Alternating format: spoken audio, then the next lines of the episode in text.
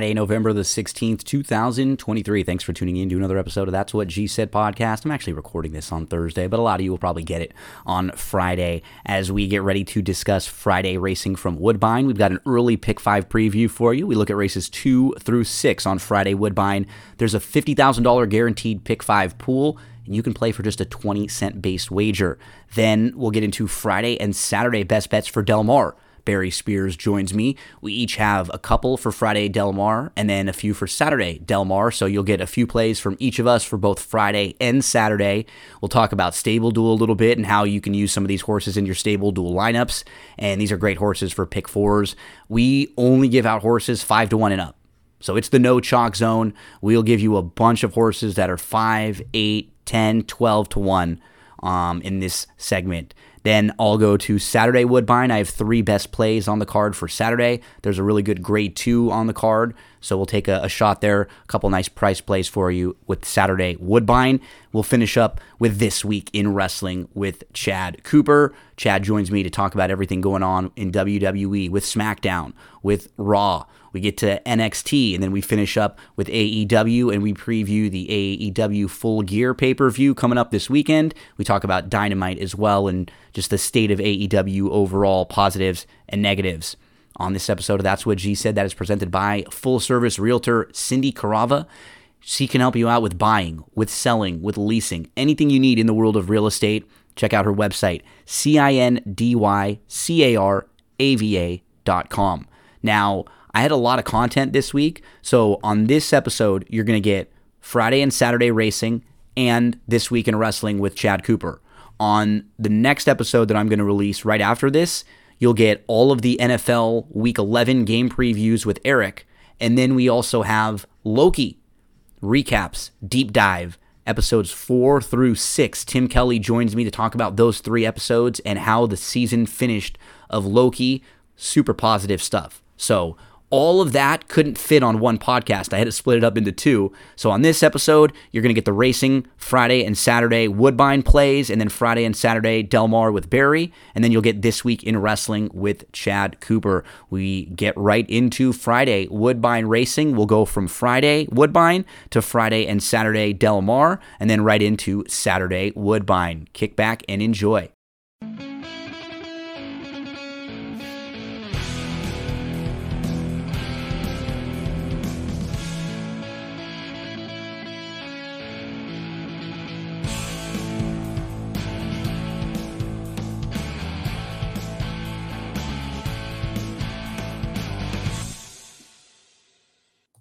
Let's talk some Woodbine for Friday, November the 17th. Like always, we'll be diving into the daily racing form past performances. Thanks so much for joining us here. Hopefully, we can lead you in the right direction in a couple spots on Friday. I'm going to dive into the early pick five. It has a $50,000 guaranteed pick five pool. It starts in race number two. We will look at these races and the DRF past performances. You can actually get free all access past performances right now when you sign up for DRF bets. Use the promo code STAKES and deposit $200, they'll give you an immediate $200 deposit match bonus. Boom, your 200 becomes 400. They'll stack you up with 10 formulator cards. So we'll be looking at the card for Woodbine for Friday. They'll give you 10 of these that you can use for any tracks that you want. Following that, every time you bet 50 bucks, you'll get credit that you can use for the past performances for another card. So the all access ones that I'll be looking at right here are nice because you can go back and forth from classic past performances, which are just like the paper version that you'd get of the daily racing form. You can also get a look at. Uh, let's pull, pull first. Let's pull up the uh, the pull off this poster here, and uh, you can get the formulator past performances, which are the ones I always use in these videos. Because what's nice about these, you can click and look at the charts. You can click and look at the race replays. You can click and look at the pedigree information. You can click and look at the trainer stats. And that's just a small sample size on top of all this statistical database, race chart stuff. And then you can get the Timeform US past performances. You can get their race flow, you can get the pace projector. So these are very, very uh, informative, and you get a lot here with these different style past performances. Let's get into race number two in the early pick five. I'm going to start with the five in here. Look how pretty. This one's going to drop down now to the maiden $15,000 level. I like in her last start off a couple month break. She showed improved speed that day, improved tactical speed. She was in a really good spot. She just didn't have punch. She got bet against tougher. Now she's going to drop down in class. She's going to cut back a little bit. She's got improved tactical speed, and she should be a little bit sharper here. I love the fact that Hernandez also jumps aboard. So the number five, look how pretty. Definitely in the pick five for me. I'll mention the eight.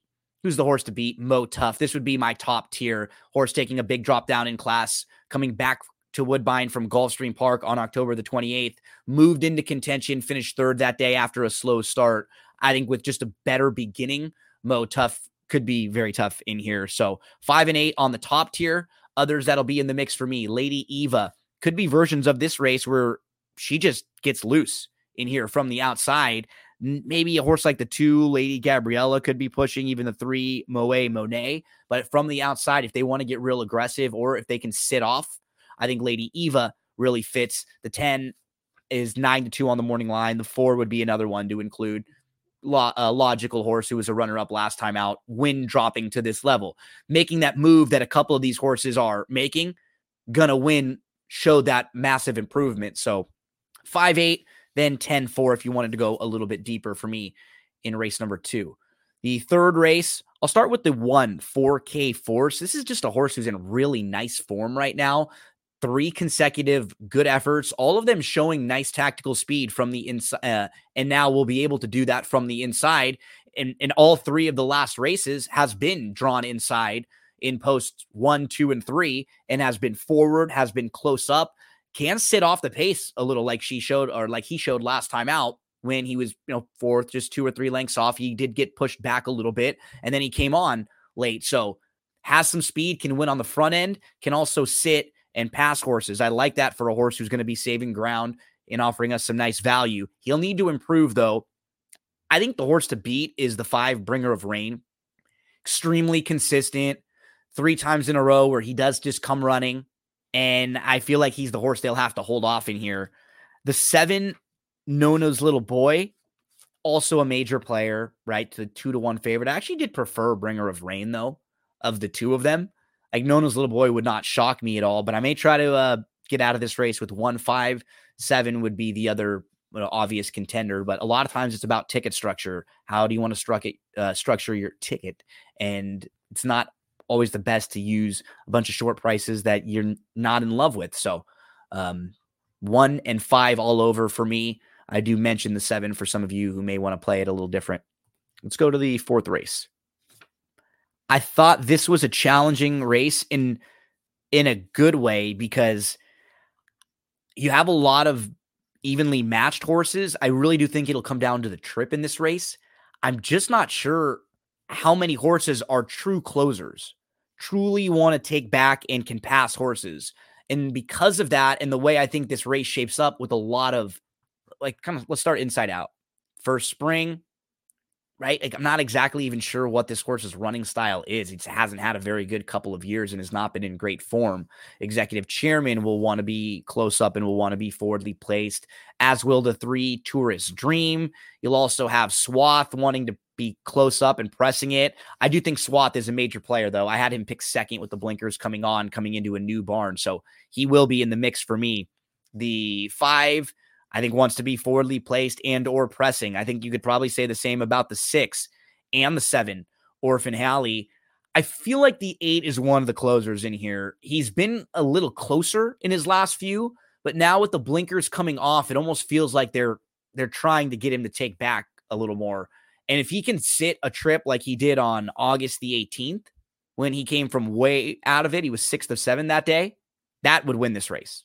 No doubt about it will they be able to take back and make that trip? Like his last two victories have been really nice off the pace. His only two victories have been really nice off the pace rallies. So can they find those tactics again in here?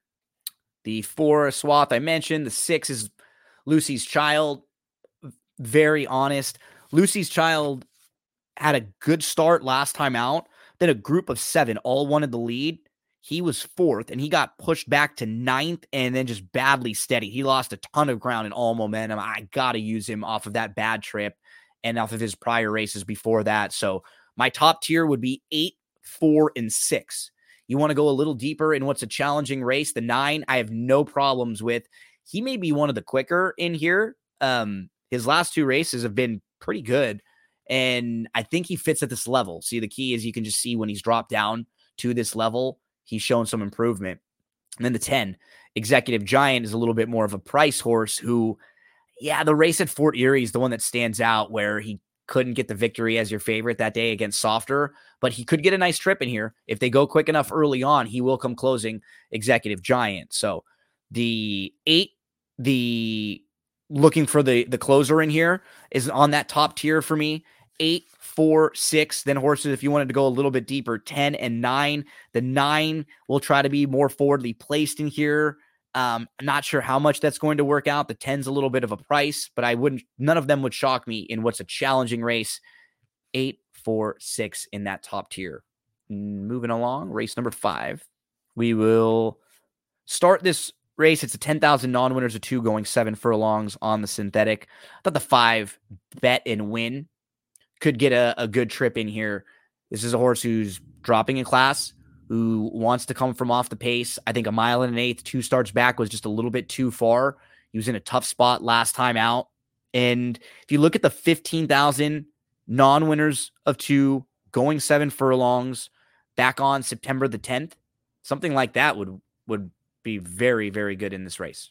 And following that, he came back with a nice effort on September the 21st, faced a little bit too tough, and then uh, didn't have the best of trips when getting some action. But Hernandez jumps aboard, which I think shows you that this one is live.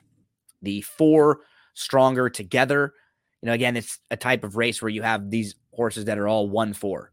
And stronger together at just one for 24 is a horse that's hard to trust. But cutting back from a mile and a 16th to seven furlongs after going a mile and a 16th, four races in a row, that should really get him a lot of fitness. One C to air. I feel like coming out of these five furlong and five and a half furlong races, the plan for him has to be to send from the inside. So they'll try to get aggressive with him. I think C to air, five, four, one, and then three, Mia and me. If you were going a little bit deeper, just coming out of strong race after strong race after strong race, where the winners are sharp, coming back to win again. So he's been facing tough company. Five, four, one, three, Mia and me. Moving to race number six to close out this pick five seven furlongs, maiden 25 claimers. And I'll start with the two. He shoots, he wins. That five and a half furlong debut race was not bad. The horse had a slow start, kind of moved into contention. It's got a little bit tired after that slow start. Came back, stretched out, tried the turf last time out, went too far that day. Both races, the horses that he lost to have come back and w- win their next start against winners. And now on the cutback, he should be very fit. He's drawn down toward the inside, so he shouldn't have to be wide. I think it really becomes between him and the inside horse for the lead. If he can out, you know, out hustle the one or just sit off the one, could be getting a really nice trip in here. The four Valerian Sky is a major player, three consecutive solid efforts, all of them against a little bit better. And now the drop in class, then the 10 Tech Wizard as a price. Faced a lot better showed some tactical speed in that debut race. Last time out was in a really tough spot and just needed to get some fitness. Puts two starts together. Tech Wizard on the big drop in class fits in here. Two, four, ten to close out the Friday early pick five sequence at Woodbine. It's a $50,000 guarantee. You can play for just a 20 cent base wager. Remember to head to drf.com for all of your needs when you need past performances or help playing the races, and then head on over to DRF Bets. You can get these types of past performances for free. Good luck Friday at Woodbine.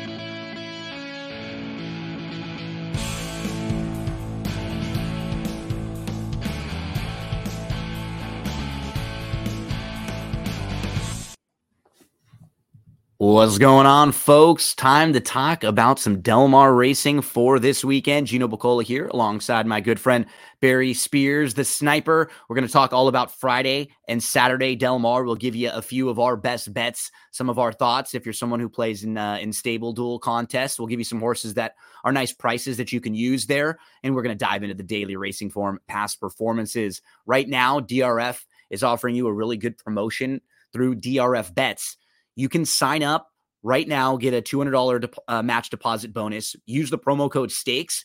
But the best part of this promotion, they will give you 10 free past performance cards right off the bat, all access. So you can use regular classic uh, past performances, formulator, or the Timeform US. And then following that, every time you bet 50 bucks, they give you credit for another past performance. That's the gripe that we all have as horse players, Barry, and uh, they're doing their best at DRF bets to give you credit through wagers that you make, so that way you can go on and uh, and you can cash those in for past performances as uh, we get ready to talk some Del Mar for this weekend. Um, I'll be honest, I thought in a lot of these races, Barry, especially on Friday, I found a lot of horses that were like maybe four to one or three ish to one that could probably beat a favorite or two, but their the fields aren't massive on Friday, so there aren't as many huge opportunities. I found a couple extra, and I think it looks like you did on Saturday. Yeah, you know, um, Fridays are tough because they they don't card that many races, and for whatever reason, this week um, you know the the field sizes were were way smaller than they, they had been but there's some there's some spots on friday where you could cash in on something other than a favorite and mm-hmm.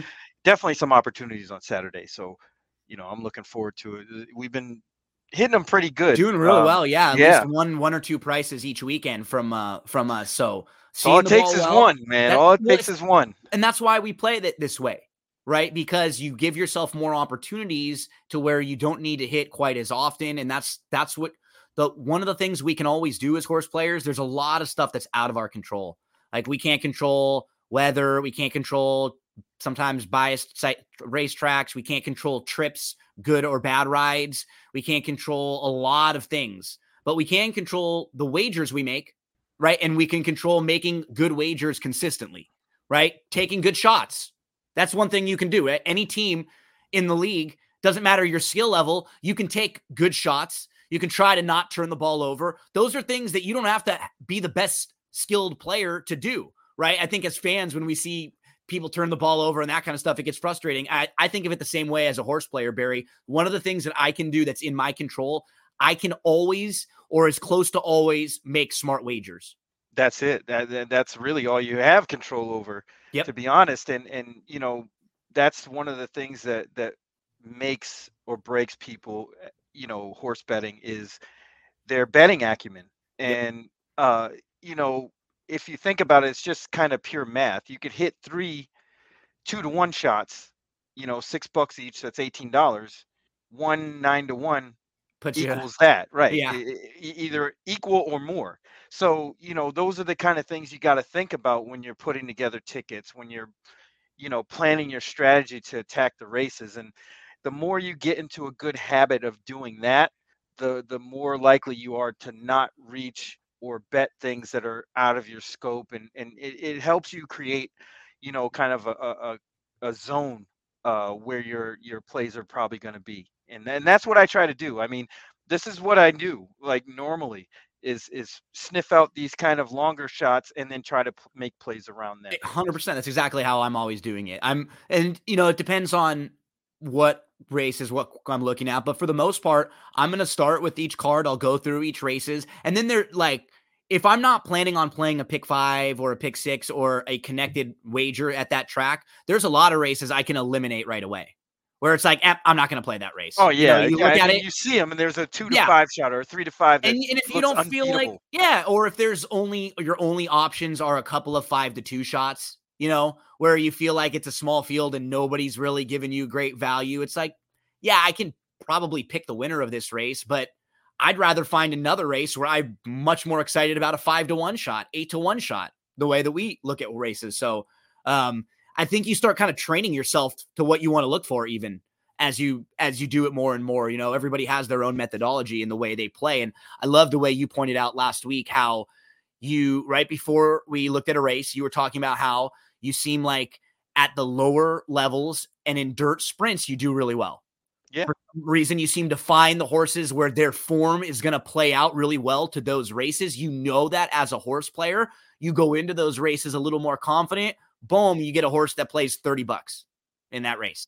Yeah, you know, the thing is is you want to exploit the the bad morning lines and make the the correct bets in that, you know, in that zone. So that that's kind of what you want to do and and the the more you can do that and exploit these bad morning lines or morning lines that kind of give you an edge where you're going to mm-hmm. get an overlay that's where you want to concentrate on because you know these days you're not going to get too many opportunities to, to cash no, in on long shots tons of info out there right right and that's that's what you got to do is try to to pick those spots so you can make some money and and you know like last week that the horse that i gave out made my whole weekend. I only, uh, exactly. I, I mean, I, I could have only only hit one race, and you're and good, it was and fine, up. right?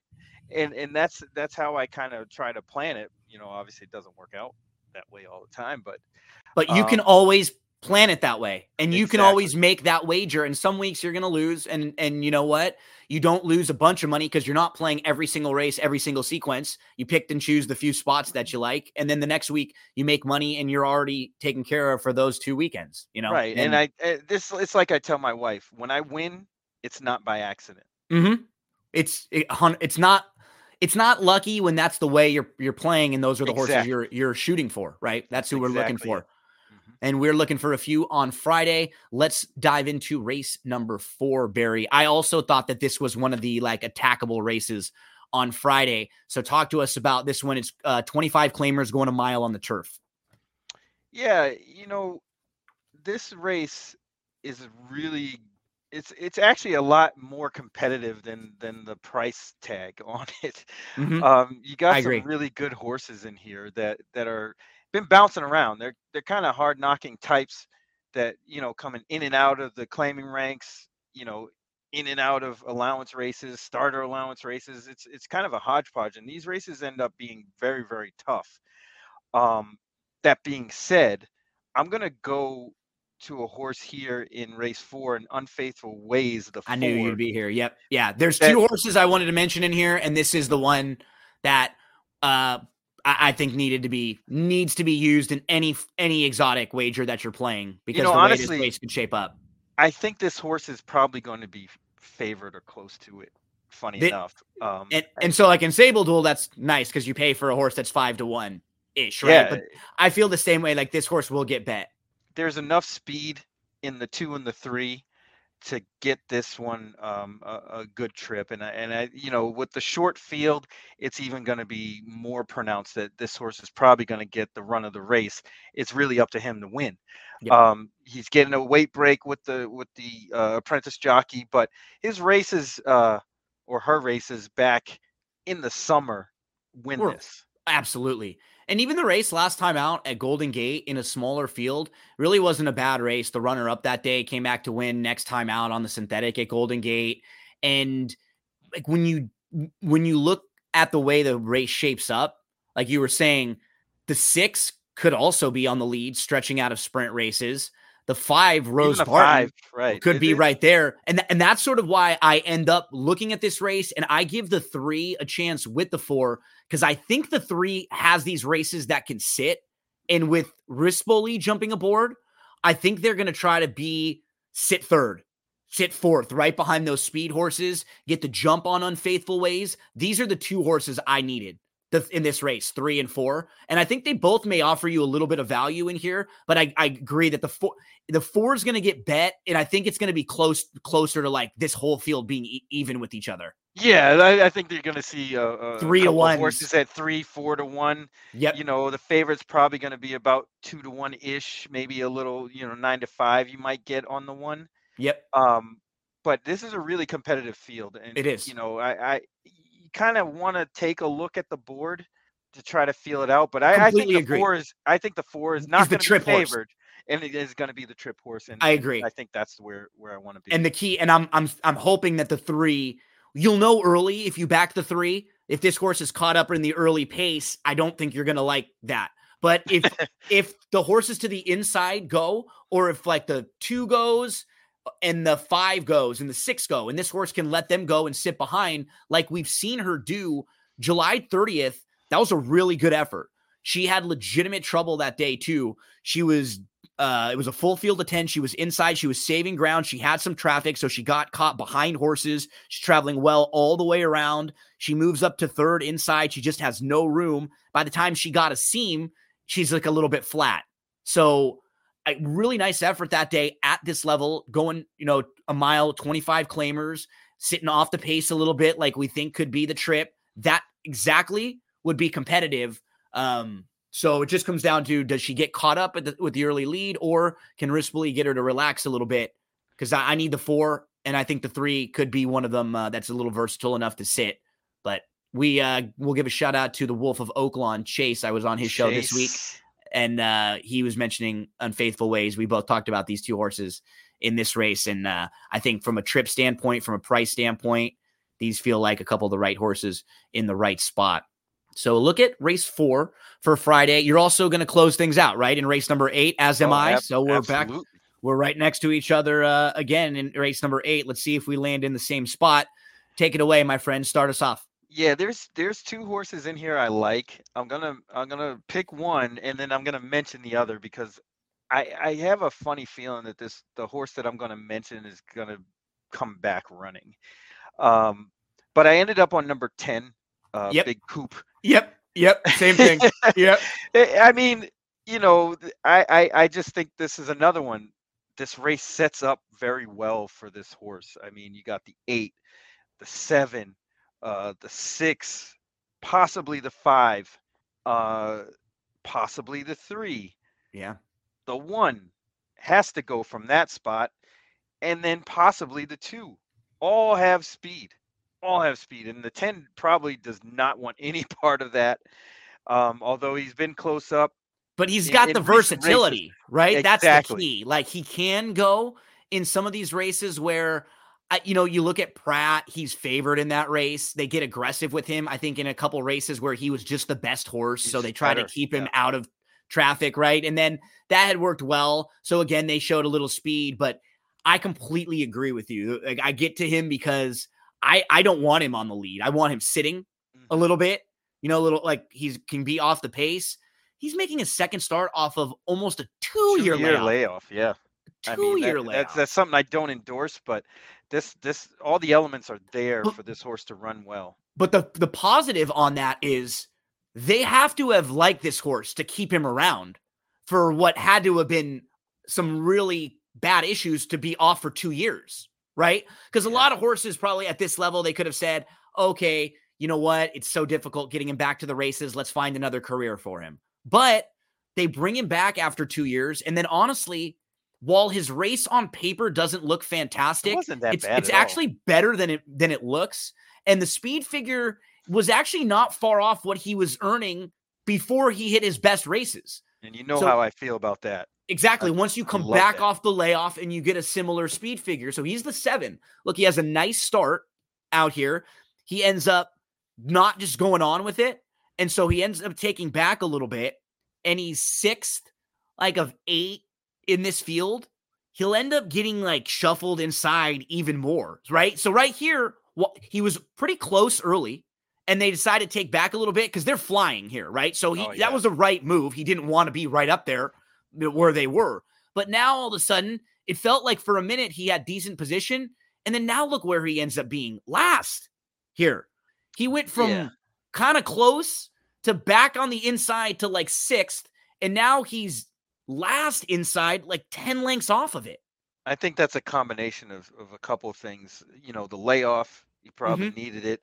And then the horse on the lead is absolutely flying. flying and just so extending. It, and now watch, looks now a lot worse, and then the, everybody kind of closes the gap, and then you'll see. So right there, he wanted to go, and the horse in front of him backed up into slowing him. down. Yeah. Right. So that's just like sneaky trouble. Did I think he's going to win this race? No. No, he definitely all. wasn't even meant to win this race. No, but he could have been closer here. Now he tips out all the way to the outside, and he's gonna like run pretty well to make up some ground.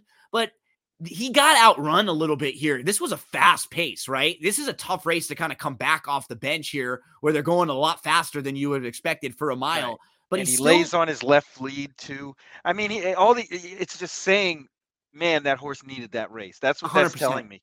Exactly. And, he's going to improve off of that for sure. He's had a and full month. A great spot for it. Yep, full month back, so it's not like a quick turnaround or anything like that. Plenty of time to recover. You got a couple works in from that race, and now you're ready. You can sit a little closer, maybe early, or just try to go, and then not just so you don't get parked wide, and then tuck in somewhere fourth, fifth, you know, middle of the pack. I, I like that. I, I, really think it's a good spot for him. I like Leonard Powell a lot too yeah, as a, as a barn. He's sharp. Very good and a barn that doesn't get over bet or doesn't get bet to the way that like the quality of their horses are. Um, so lots so of the, positives. The other horse that I wanted to mention was the four Yo Time. Yep. I, I think that horse is going to come back running. Um, you know, the the workout pattern is, is very steady and long. And uh, Phil D'Amato does really good with these types. And this field isn't the greatest of all time. No. And and I think this horse they're going to they're going to try to place this horse right behind the speed. And I think that's a good move. Kept pretty good company before the layoff. I, I don't see why that horse can't come back running. And if you're concerned about can win, I don't know, but yeah, and with a horse like this, if you're concerned about you know speed figures, for example, and you look at his and you compare him to like what are some of the tops of some of the other players, with a horse like this, look at you know, he's been off now for nine months, mm. you know, and look at the time period of when he was off from the early part of his three year old year, like just having turned three to now.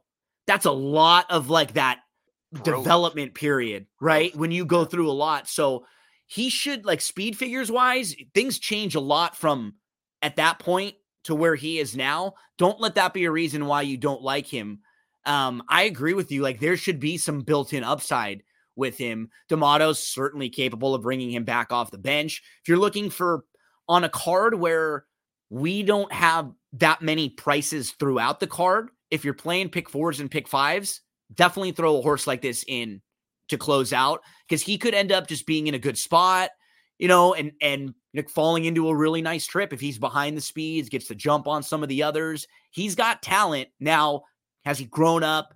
And is he ready to rock for this race? And and the price will be built in for that. Yeah, I'm pretty excited about this race to be honest with you because I I, I think the four is going to hang around at a price, um, and and I definitely like the ten. So if we can get a 10-4 exacta, it's good money. Let's do that on Friday at Del Mar. So a couple plays for Friday at Del Mar. I think there are three different contests if you're playing StableDuel. There's a Del Mar $30 game, a $5 game, and then a $50 winner take all. So we can flip on over to Saturday. While we do, Barry, man, I feel like the next going in circles will have some fun things to talk about in the world of horse racing. It's been uh it's been for a time period where there aren't like the most we're after the breeders cup it's usually like a quiet period as far as racing there's not as many you know big time graded stakes every single weekend right now until about you know Santa Anita starting and Gulfstream picking up. There's been some news in racing. We've got a commissioner, right? And we've got uh some large wagers being made during the week. That's so weird, man. This whole week has been weird. it's been, it has been, man. Uh, it really but has. That thing yesterday with with the uh, you know, the superfecta betting at at Monticello and places like that. I just don't understand why. I, I mean, I'm sure we'll hear about it later, but man, strange stuff. It, it was so uh, there'll be continued stories coming out. You can always go to drf.com uh, for some of those stories when they they come out, and they'll uh, keep you updated on everything that's happening. But uh, going in circles, big Mondays, and then the new website. Right, you've got a lot of stuff coming out. I saw you guys did a Spaces today for Churchill, just doing a little bit more here and there. Yeah, yeah. Um, we we try to get involved, and uh, you know, we we do a little bit of work with um, the Game of Silks with with that crew, and it's a, it's a very interesting thing how how that works, and uh, you know, it, it seems to be taken off. There's people very enthusiastic, and and the best thing about about it is there's new players, new people involved in it. um, that we weren't getting before, like brand new to the sport, brand new to everything. They just know, you know, the NFT thing. And, you know, marrying those two concepts together is such a great thing and, and we're getting new fans. So that's that's a great thing is from where I'm sitting. Always uh, give Barry a follow on social media. Loves chatting there. We just had our uh, our socials up there a second ago, so you can follow me. It's me, Gino B, and follow the sniper, the man, Barry Spears at Urban Handicapper, URBN Handicapper. Okay, Barry, we're going to go to Saturday. Now, you are going to go in race number two with the Desi Arnaz seven furlong little short stakes race, and you're going to play against, I'm assuming, the big two to five favorite. Absolutely. You know how I roll. Oh, yeah. I, I don't, this is no chalk zone, which means we don't, we don't like doing that. Nope. Um, and this race is another one. The Desi Arnaz is a bizarre kind of race. It's it's carded early. It's a stake race, and it's a short field. Only five horses. So you know the the the morning line that you see isn't probably what you're going to see at post time. Yep. Um, but I do like the longest shot on the board, or at least morning line morning line wise in the three. Don't bring crazy. Yep. Now you got to hear me out here because you know you got horses like Royal Slipper, who's clearly well meant, didn't see anything in front of that race over at Keeneland at all, and just kind of had the run of his race. And you see he's four to five, but honestly, I don't think that horse is going to get away with the same kind of trip. Me neither. Uh, you got the five Halone. This horse is uh, way faster than what yes. she showed. Yeah, She's going I mean, just there. didn't get out of the gate. Uh, you know, yep. got bumped pretty bad, was wide, didn't get the run of the race. Um, and I think they have the same style. So you have that last work on November 11th for Halone that, you know, indicates that that Bob has this one cranked. And and as long as they get this horse out of the gate, I think they're going to be head up for the lead. Then you have Tambo, who probably wants to be close the place, and same thing with uh, nothing like you. So this is kind of like a lone closer situation. Absolutely and that's where don't bring crazy comes in has the chops to to, to pick up the pieces here um, off of that maiden optional claimer restricted which doesn't look good on paper um, but the running style that's that's this horse that's the thing with with a horse like this it's not even in those races against the maiden special weights against better it's not that she's like way overmatched it's that those races are just harder for a horse with her running style when she is facing horses that get away. You know, she needs, she actually might get a better pace and a more contested pace in this small field than she did in three or four of those races where she was well behind and she just couldn't keep up early on. So, from a trip standpoint, I thought it was 100% the, the three and the two absolute horses to use because if the two can take back a little more, but from a price standpoint, I think it is the horse that you sniffed out. Don't bring crazy. Yeah, I, I mean, it, it, this horse is very, very logical when you look at it from, uh, you know, kind of mapping out the the the race itself.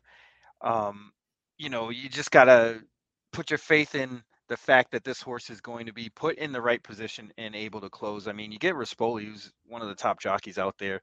Doug O'Neill knows what he's doing just a little bit, so I'm okay with this. And he's and it's not that Rispoli or can't get to the front, which he can do fine, but he is a very good off the pace type of jockey, and that's what we've both discussed in some of the horses that we've liked him on here so far. Like you feel like he he does a really good job getting a horse to take back sitting and then pushing the button and making the right move. Um, don't bring crazy. 12 to 1 on the morning line. A nice big price here in a small field. The Desi Arnaz. You have a 12 to 1 shot. I'll go right next door and see you a 12 to 1 shot, my friend, with classical, the number two in here. So, just in a really basic way of comparing, classical and Vegas burner on October the 1st both ran against each other. Vegas Burner is 5 to 2, Classical is 12 to 1. Classical finished 5th in that race. Vegas Burner finished 6th in that race. They were both coming off of layoffs. In fact, Classical was coming off of even a longer layoff. Classical was making his first start on the turf. So he actually has a lot more reasons to even think there's upside built in because we've seen less from him. Then on October the 27th, he just had a bad trip. You can just eliminate that race that day. He was four wide. He tried to start go with the group. He was kind of four wide and he couldn't go on. He got shuffled back and he just couldn't come on again. It was a tough trip because they lined up all for the lead. But it, in this race, October 1st, he got in front of Vegas Burner early and then outfinished Vegas Burner. And this horse is five to two, and Classical is 12 to one. And now Classical will make his third start off the long layoff. Uh, many people will want to not give him as much of a shot because he looks like he got crushed last time. He got beaten by 21 lengths. But when you when you're out of it and you just take pull up, who cares if you get beat by 50 lengths? If you come back and you work and then you're entered again, I, I this I, this horse has shown me some ability, Barry, and I'm just sort of looking at these two and I was comparing them over and over and over again. I think it's a really nice spot for Classical to be more forwardly placed again. He could if he can get in front of Vegas Burner get over to the rail and he's going five furlongs, cutting back in here, he could be really tough to run down. He's going to be fitter coming uh, cutting back off of these races going longer and I think he's the one to catch if he can get out like he did on October the 1st. Yeah, that I mean, you know, everybody's going to fall in love with with the one horse and and like you said the two is sneaky good here um, especially going head up against that one um, there, there doesn't seem to be much else as far as pace no. in this race. As long as they don't, uh, long, even if and, one and goes and other. sits the other, right? They'll both have a pretty good shot. But exactly, and if they do, give me the horse that could be in a similar spot that's going to be five times the price. That's it. You know that's what you got to look for. Yeah. Like if these two could get similar trips, if we saw them on October 1st separated by nothing, they were separated right on the wire, and the two out finishes the one. And then since then, Vegas Burner ran an okay race and Classical just got in trouble and couldn't get to the lead because it was drawn more like towards the outside, was kind of in like in between and took back. And so, yeah, I just think that the price difference is far too uh, high between these two. Give me Classical at 12 to 1. So Friday, we had a tougher time finding some big prices, but Saturday, we've got a couple of big ones for you right off the bat, races two and three uh, 12 to 1 shots on the morning line to throw into some of your exotics as we both move to races six and seven. Let's go to the sixth race, my friend. This one is a Calbred maiden special weight race, six furlongs on the dirt. Who do you want to talk about in here? Yeah, this is another one. It's just such an interesting set of races on Saturday. Um, and there, there's prices in here, this whole card. Uh, I, I actually zeroed in on one in the sixth race. I'm gonna go with number one, Billy Joe Shaver. Nice. This horse, you know, you see that one race on uh, September 29th, no good. You can just put a line through it. You can watch that race. The horse did absolutely nothing. There's absolutely nothing. They they you know just eased the horse and just pulled him back, and and didn't really do anything. Now you see right after that race on October 4th, a couple days later, puts in a, a nice gate work. And I think that the connections were like, hey, does this horse have a problem with the gate? And it that that squashed all of that, that one work. Then you see the steady work since leading up to this race. This horse is gonna is gonna show something, a lot more than what what uh, he showed the first time. Now, if you look at the rest of the field, it's you know they're they're not much different than that. I mean, the two who's favored was 13 lengths back, albeit in a state bred stake, but still far back. And what's what's a kind of a and never won a race either. Yeah, and, and the same horse beat him in those races, right? And so not only was he not able to improve at all on that horse and maybe a slightly better feel, like he really regressed off of that race. I, I'm not on him either. Uh, I think this is a good horse to take a swing with too, man. You you could see the dam was a multiple winner and was fine, like was was actually yeah. decent, was stakes placed, and then what she's done as far as producing, these are his siblings that are all like pretty solid. Yeah, there's a couple know? of full full uh, brothers and sisters in there um, that are okay on the 12 time winner, know? five time yeah. winner. You got another multiple winner in here. I think four out of five were winners out of the yeah. siblings. So, so, like lots of winning here. Yeah, I mean this this sets up as one of those you know kind of under the radar overlays that no matter what happens, this horse is probably not going to get bet very much. No. Um, you know, even if we get bet a little, eight to one, and and they're half that, or you know, six, six? seven, eight to one. Sure, I, I'm I'm okay with that. In this race, you know, there's only you know eight horses. I'm fine with that, As, and and should get a nice trip. Uh, the rail can't be that much of a detriment because the the horse ran so badly the first time. You really don't know, and the fact that this horse actually was in the gate and ran a race is okay with me. Yep. Um, as far as it's the, fitness the level, time. right? Yeah, as far as just getting a, a, lay of the land, right? Getting in the gate and realizing they had they may have had some gate issues, then that that has you come right back and try to squash that. Right. right? Interesting jock switch too. Um, you know, Tiago Pereira doesn't ride a whole lot for Steve Miyadi, but he wins, and they they win. do. Yeah, they've teamed up well, and and, and at prices. So the one horse, another big price at 12 to 1 for Barry. I'll give you a, a middle ish price here with the seven stolen treasure, who's just been very consistent in those three races, right? Mm-hmm. Was not far behind in any of them. But the key for me in this race is that the blinker's coming off because that doesn't necessarily mean he has to come from off of the pace in here. But I think it'll just get this horse to relax a little bit more. And he seems like he gets sort of in his races, like he has a hard time settling and he kind of wants to go. There's some ability there. And he's actually showed us that he has natural speed and he can also pass horses. Now, he's not far behind these horses like Stay on the Fence and Jarama, who are going to be way shorter prices than him. And now he has an equipment change to give me reason to believe that something can make him improve in here and something can make him turn the tables on them at two times the price, two and a half, three times the price as you know the eight and the two in here. So stolen treasure with the blinkers coming off, getting him a chance to meet, relax a little bit more. Franco was aboard him before, so he got a feel for him now, and he's drawn towards the outside, which I like in this group. So I'm on the seven, Barry. We're, it's again, it's not a coincidence when we attack the same races because we think these favorites are vulnerable. Right, exactly. I Jarama, um, you know, I, I have seen better horses uh, go favored than that one. I mean, they all were facing that horse Magic Spoon, or a lot of these horses, and and that one handled that one pretty well the last time. But again, that was a maiden race. You know, this is, you know, it's it's just so crazy how the the the form in main race two year olds goes in and out. I mean, you can see it here with a with a couple of these horses. In fact, the horse that you picked is kind of that way, is kind of figuring out. And I think you're right about the the blinkers off and the and the equipment change. It's going to make a world of difference.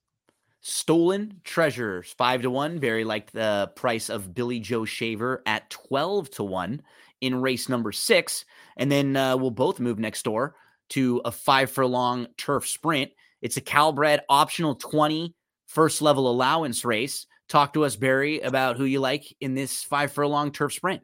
Yeah, I'm, I'm actually excited about this one. Um, if you look at this race top to bottom, you see all the speed. Gypsy Tears, hands kind of forced. Rachel's coach, best running has been done on the lead. You know, there's two races uh, this horse has won has been on the lead. Um, Geezer another one that might want to go to the lead. I'm not actually sure about that one. Um, yeah, he's kind of an in between. I could see him sitting a little bit, but he could also get caught. Like there are versions of the race where he's forwardly placed. Sure, exactly. Uh, book smart, all ones wants to go. You know, look at even those last two races, which is gonna cloud everybody's judgment um, because that horse kind of got easy leads and big figures. Right, and they're going to be gravitating to that horse like crazy. remember that was on, and I'm here for too. it. Yeah, right. Me too. Um, cribbage board, another one that that will show speed. Got to go. Mish, probably not. Double jab, probably not, and definitely not barely functional. So there's quite a bit of speed signed on.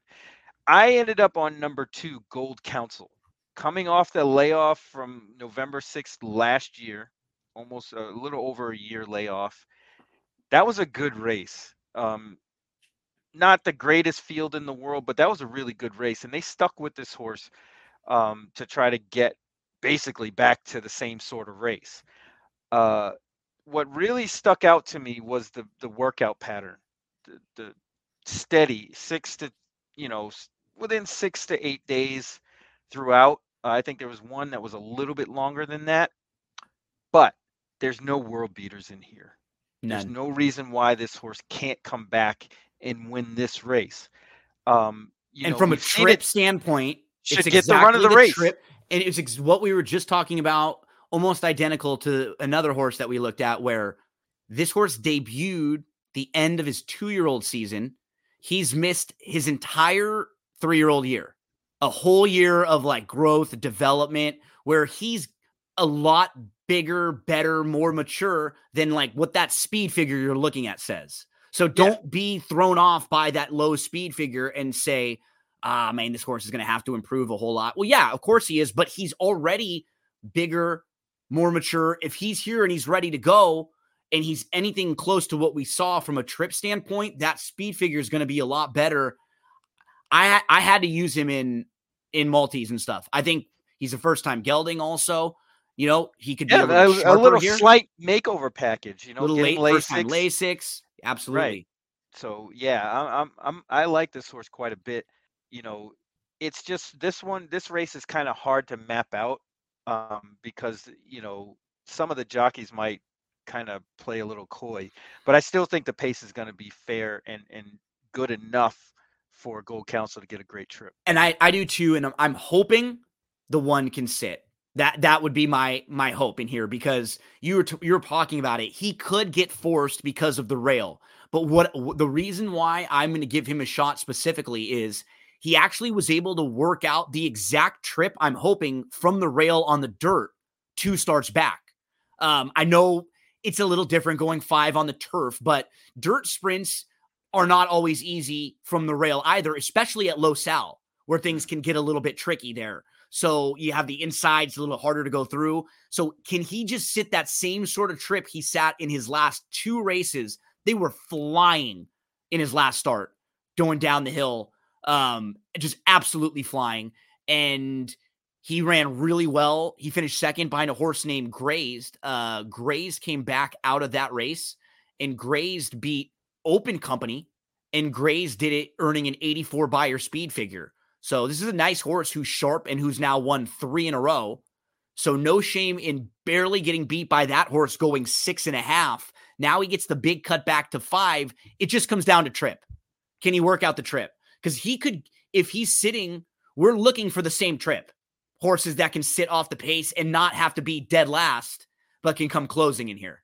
Oh yeah. I mean that you know, with all this speed in here, that's that's the move. And again, you know, the public gravitates to those large numbers. So double jab, you know, first time turf at the same trip is going to take a lot of money, but you know he's he's no lock here by any means. No, and and there these are some tough horses he's facing, and uh, you know five furlong sprints are are not for the faint of heart either. No, so you know I, I'd say that double jab has to come with the A game and and may even have to improve on that figure to win this and then uh, Saturday just feels like a lot more opportunities than on Friday. I'll even give you one more as we finish up in the Cary Grant, which is a stakes race. And so my complete approach in this race is the number four or the number seven, the chosen Vron.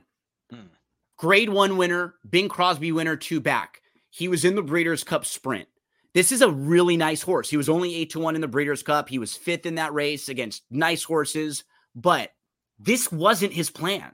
His plan was to run in the Breeders' Cup. Mm. I don't, they couldn't have said, we're going to run in the Breeders' Cup and then two weeks later, we're going to run back in the Cary Grant. Right? That's not, when you're mapping things out for this horse, I just can't imagine that that was the plan. And he comes uh, out of the Breeders' Five. no, and now he comes out of the Breeders' Cup and they probably said, you know, the race didn't take that much out of him. He just didn't really pass some horses, but the horses in front of him were all nice horses. Like it, he was fifth behind Elite Power, Gunite, and Nakatomi, and you know, like quality sprinter. So it's not like he ran a bad race. But for me, when I'm looking at a horse like this and he's going to be a way, way short price, I just think he's this wasn't the game plan for him. This wasn't plan A. So now I'm I'm trying to beat him. The next horse in this race that a lot of people will gravitate towards is Big City Lights, who's been right, behind been behind him right yeah. there, and he's been really honest. But the problem with him, he hasn't run since January. January. Jeez. So now, if you want to take a horse against the chosen Vron, do you want to take this horse who is now going to have to come off of a long, long layoff? I, I don't. So I'm playing this race looking against these two horses. Like Chuck, I'm I'm who am I gonna find? Can I find someone else outside of these two? And I ended up finding like a really sharp horse right now, and that's Moose Mitchell. Um, you know, Moose Mitchell, is he as good or on paper has he done as much as either the chosen Vron or Big City Lights? No. But this is a horse who's been in really nice form and he has been sharp for a while now, all the way back since April when they flipped from the turf back to the dirt. He won by nine lengths against first level allowance Calbreds. He comes back, he wins back to back races against Open Company, first level allowance, then second level allowance with big speed figures. All these races, he shows some like nice tactical speed where he can sit a few lengths off or even anywhere to mid pack. And then he was in the Pat O'Brien on August the 26th. Honestly, he got bumped a bit at the start. He was down on the inside. He didn't have a ton of room. He kind of came on again on the inside and then backed up. I I just didn't think it was the greatest trip. Anarchist moved early, and you can just eliminate that race. He was in front of Lovesick Blues, who's another rival in here. And if you take that race out for him, he has five really good races in a row. And I'm looking for horses outside the top two because I think that the top two short prices in here have some knocks, have some reasons why you can want to play against them. This is a horse who will be in the mix. He'll put himself in a good spot. He can sit a nice trip. I like Moose Mitchell in here, Barry, at 12 to 1 in the stakes. Yeah, that's a great pick. Um, a horse I, I, gave a second look to in this race uh, is the one Principe Carlo. Absolutely. Um, if you go back, this horse back in May of 2022, right, the Triple Bend, after that point, you kind of have to wonder what happened. Mm-hmm. Um, because, you know, obviously, probably you know a little overmatched in both the the Bing Crosby and Pat O'Brien. Um, but he then, ran the same race against American Theorem, right? Like right, like he yes. ran such bang up races, and his A game is absolutely good enough in this race. These are the type of price horses that are fun to use when you know they they've done it before and they can do it on their best day it's just they haven't been showing it as consistently lately. Can we make excuses for why? Can we forgive them for why? Will it be built into the price for why? Well, you, I, I, mean, at least from the pattern and looking at this, it seems like something went amiss. Yep. Uh, with the horse, and he was injured. That's yep. why he hasn't been running well. But I, I see also the workout pattern, and this horse has picked it up in the workouts since August. Um, which probably means the horse is doing well and is healthy. So I, I would expect this one to show more of that old form on Saturday uh, at a at a big price. People are going to dismiss that horse regardless of, of what else happens with anybody else. Um, so you're going to get your price if you if you do like that one. I, I I tend to like your horse and this one, so maybe I'll I'll put something together. So a couple price horses for you on Saturday in the Cary Grant at Del Mar to close things out.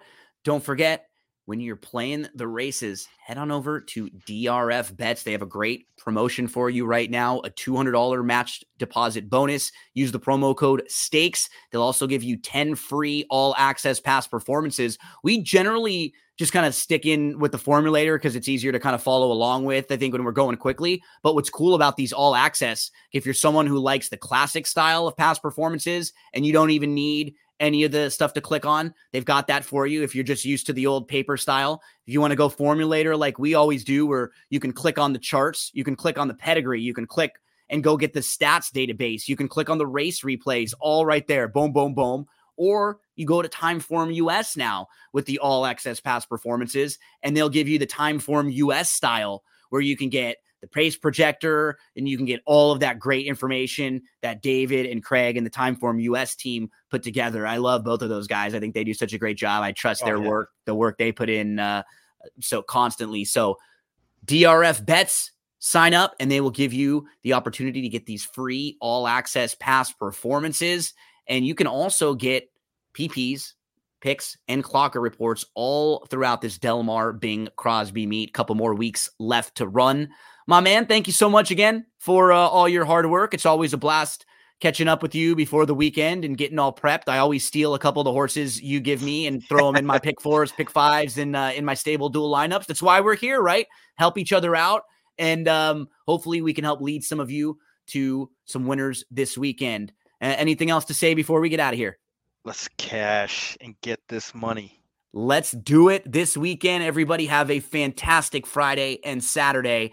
And uh, let's say hello to Joey Cleveland with the call to post rock version.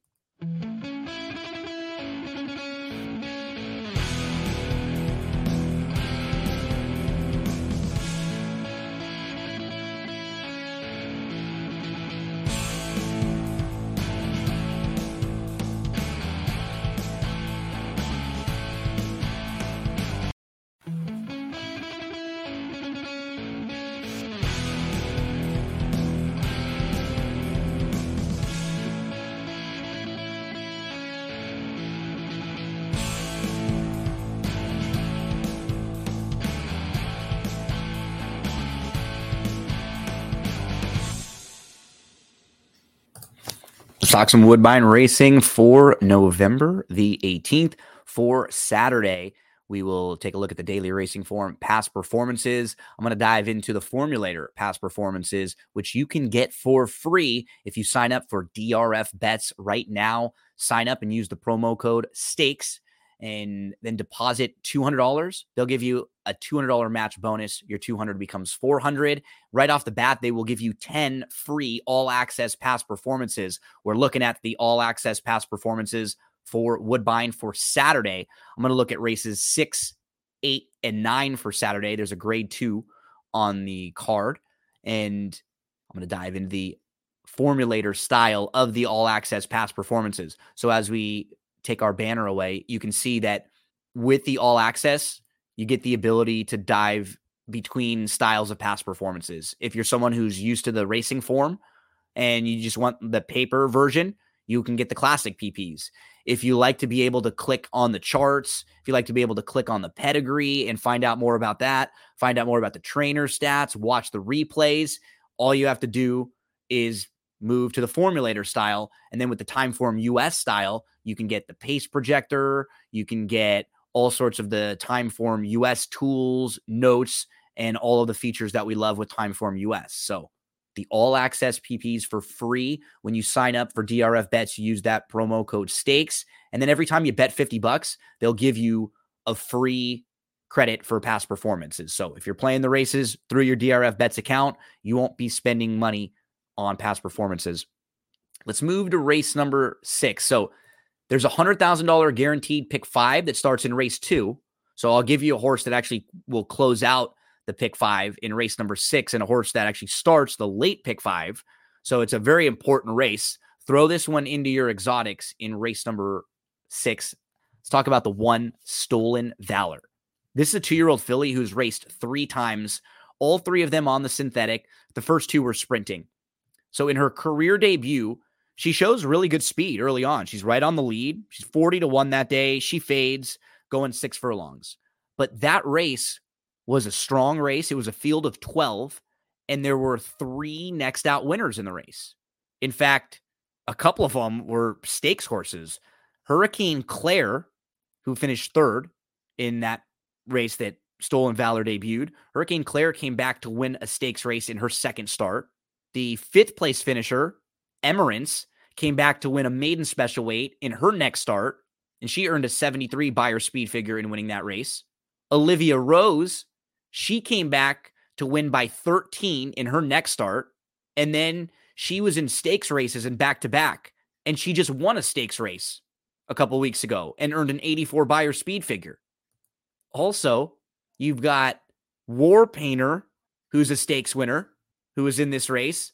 And the winner, 454, is no slouch. She's multiple stakes placed. This was an incredibly difficult race that Stolen Valor debuted, and she was on the lead in that race. So she comes back in her second start on September the 9th. She runs really well that day. She sits off the pace a little bit. She tries to make a move, but she was just chasing. It was tough because that race, if you look at the way it, shaped up, it was a merry-go-round race. She was third. The winner wire, gate to wire, and the second place finisher was second all the way around, and Stolen Valor was third all the way around. But in that race, there were two next out winners. Sounds Practical, who was right in front of her, came back to win her next start, a maiden special weight. Legs like Flatter came back to win her next start following this one. And the winner, Mystical Lake, was second in a stakes race next out, and then was third in a graded stakes race following that. Again, an absolutely loaded group where Stolen Valor ran well, couldn't get to the lead, and the race shape was against her with no passing. Now we get to her third start. She's fast early. She ends up sitting second and tracking. She makes an early move to the lead. She's still in front at the top of the lane. She just gets a little bit tired. It's not like she stops badly, but you could just tell that there were horses moving better at the route distance than she was.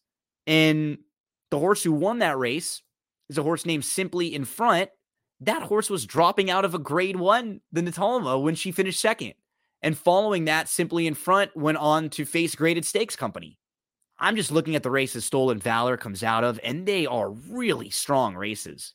She's now going to cut back from a mile and a 16th to seven furlongs. She has tactical speed. She can sit off the pace a little bit.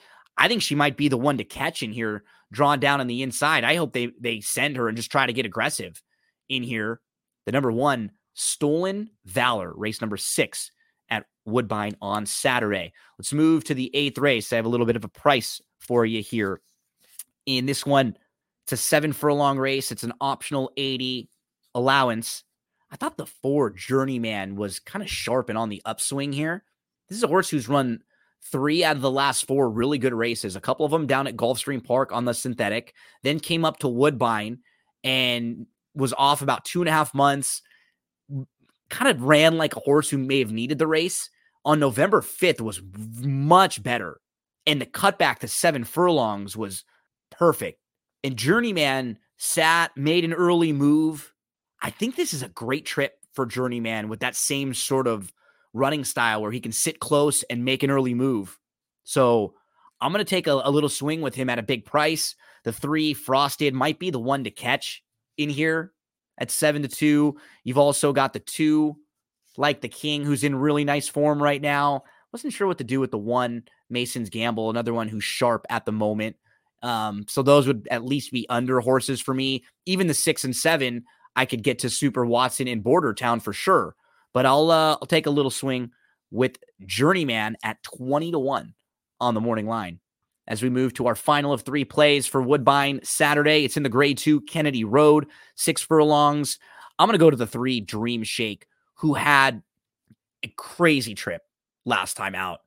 And Dream Shake was uh, drew the rail. But William Buick. Evan Furlong. Hey. Track announcer there at Woodbine. So let's take a look at this race. We're watching on the video. If you're listening on the podcast, we're watching uh, on social media. You can check out the video. Dream Shake had a fine start, but then gets kind of gets shuffled back a little bit because horses in this race were faster. Keep in mind, he can go a lot faster than this early on. He has to move from inside where he's getting shuffled. And when he tips out, he moves to like the 11 path. No joke. He is that wide and it's no problem. I mean, it's, it's, really, really crazy how he goes from the inside all the way to the outside, and he's right there with the rest of this field. He's right now at this point of the race, he's waiting, he's waiting, he's waiting for a spot, and now he's going to tip out. He's like three from the outside. And if you pause it and you just sort of count where he is, you can see there's like one, two, three, four, five, six, seven, eight, nine, ten paths inside of him about, and he keeps trying. He has to go from inside, getting shuffled back to all the way out here. And we know he can be much closer than this.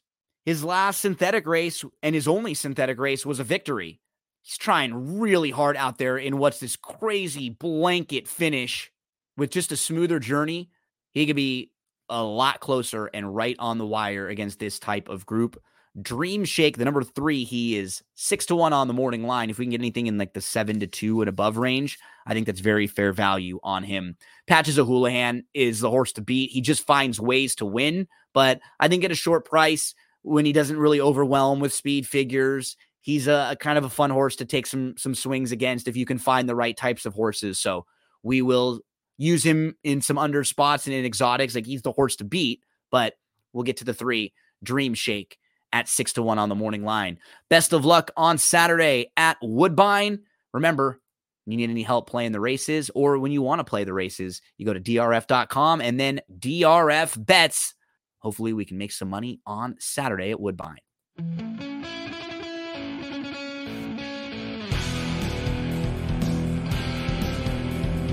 Big thank you to Barry for helping us out with the Friday and Saturday Del Mar. And uh, we will now move on over and finishing things up. It'll be Chad Cooper with This Week in Wrestling. We'll talk WWE, SmackDown, Raw, NXT, AEW. We recap all of the TV shows. We talk about all the news going on for all of those companies. We get you set up for AEW Full Gear pay per view coming up this weekend. Chad Cooper on This Week in Wrestling. Here it is, folks. Fight of the night. And trying to claim that belt once and for all. It's this week's wrestling recap. All right, calm down. And here he is, your hometown hero, your reigning champ, the one and only Chad Cooper.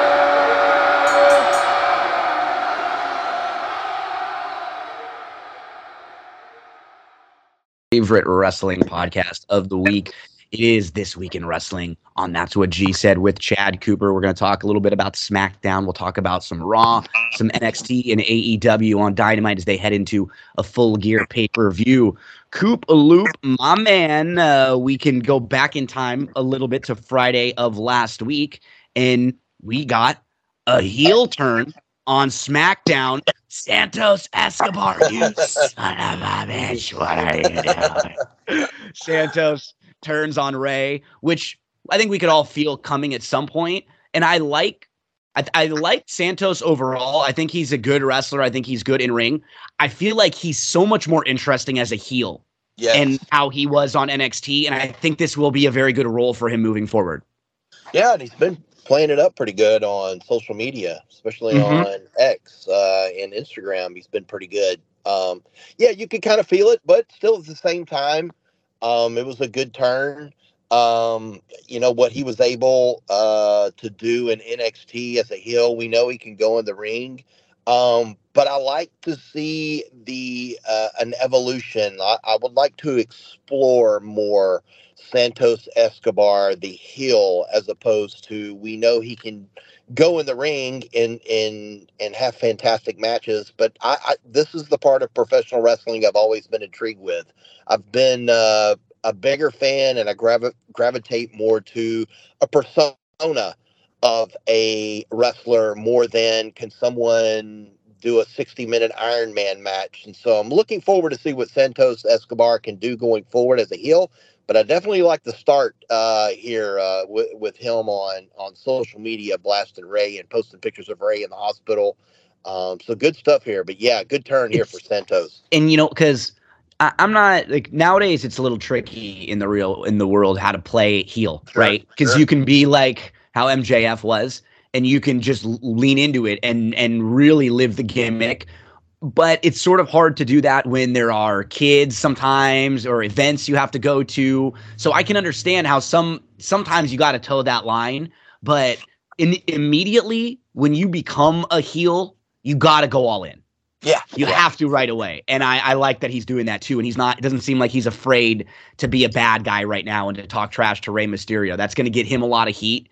And now we could see, I mean, what's really cool is this opens up a few things. Right now, it feels like he'll feud with Carlito probably in the near future. And then following that down the line, you can pencil in like Rey when Rey comes back from injury and then Dominik whenever if Dominik ever kind of has a turn and becomes a baby face, all of a sudden Dominik can stick up for his dad. You know, that's true. Dominik, Dominik's a baby face and Santos is a, a heel there. So that could be years down the line, but there are a lot of things and a lot of places to go now for Santos. And I really like what they've done here. Things are just fresh. You know, lots of lots of fresh stuff where you bring in Kairi Sane in the next segment and the way that they've sort of flipped that dynamic around throughout the night. Now, you know, you have a big match at the end of the night where you end up having um, you know, damage control and Asuka, Flair, Bianca, like everyone's out there. Shotzi gets in the mix. I mean, it's a huge schmoz, but at the end of the night, we have damage control and Asuka standing tall together. Looks like there's like a new group of the women, and then opposing them, you know, you'll have Charlotte, Bianca, Shotzi, um, others. I'm sure that'll come up soon, but they look they're setting up something. I think for Survivor Series.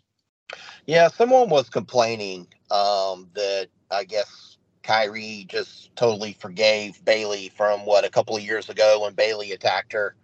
Um, I, you know, I if if they go back that direction after this, that's fine. Um, but man, it does feel. You, you talk about fresh. It, it it it feels really good and strong that these three ladies uh, feel strong and it, and they look good and they're going over and they're not going to lose a match here and there. I want this to progress. I want this to be like the power team in the women's division because damage control has not been like they've been okay. No, like, and it started with the tag titles, right? Right. Yeah, it started in NXT with the tag titles, right? They, they've been given a lot of TV time from right when they debuted. You know, they've they've been given a lot of focus, but they've not they've not connected to where you know they've been fantastic. They there've been some good matches. Bayley's done some good stuff. Io's done some good stuff. But yeah, I mean, I would have all, I would have graded them like a C, where how where they've been for all along. Like fine, not awful where go away, you want to turn off the TV. Nothing spectacular where you know Bayley and Io and Dakota and now with Kairi in the mix and Asuka, they can be excellent. So now it's about how you book them, the type of time you give them, because you're right. They kind of got cursed by those women's tag team titles at the beginning. Yeah, yeah, it, uh, cursed with the tag titles, and then the the curse that came along. We you know, poor Dakota Kai, just injury after injury. She, I know. You know, and then she was released and then brought back. there was all kind of issues, but you know, this is definitely going to lead up. Probably, uh, we think what to. Uh, I don't know if we get. A, do we get a War Games or do we just get like get a, a regular women's? Survivor Series? Either either way, it feels like we're gonna get maybe like a women's traditional elimination match. That would be cool. Yeah, that could be. Uh, we could it, get Jade Cargill in the mix too. Oh, on, on, on one side. I don't know. Yeah. That, that's just early booking, but it, it would be. Uh, I, I think it's setting up for a, a, war games type match. I don't think we have a women's one yet, so this no. would be the ideal one to go with.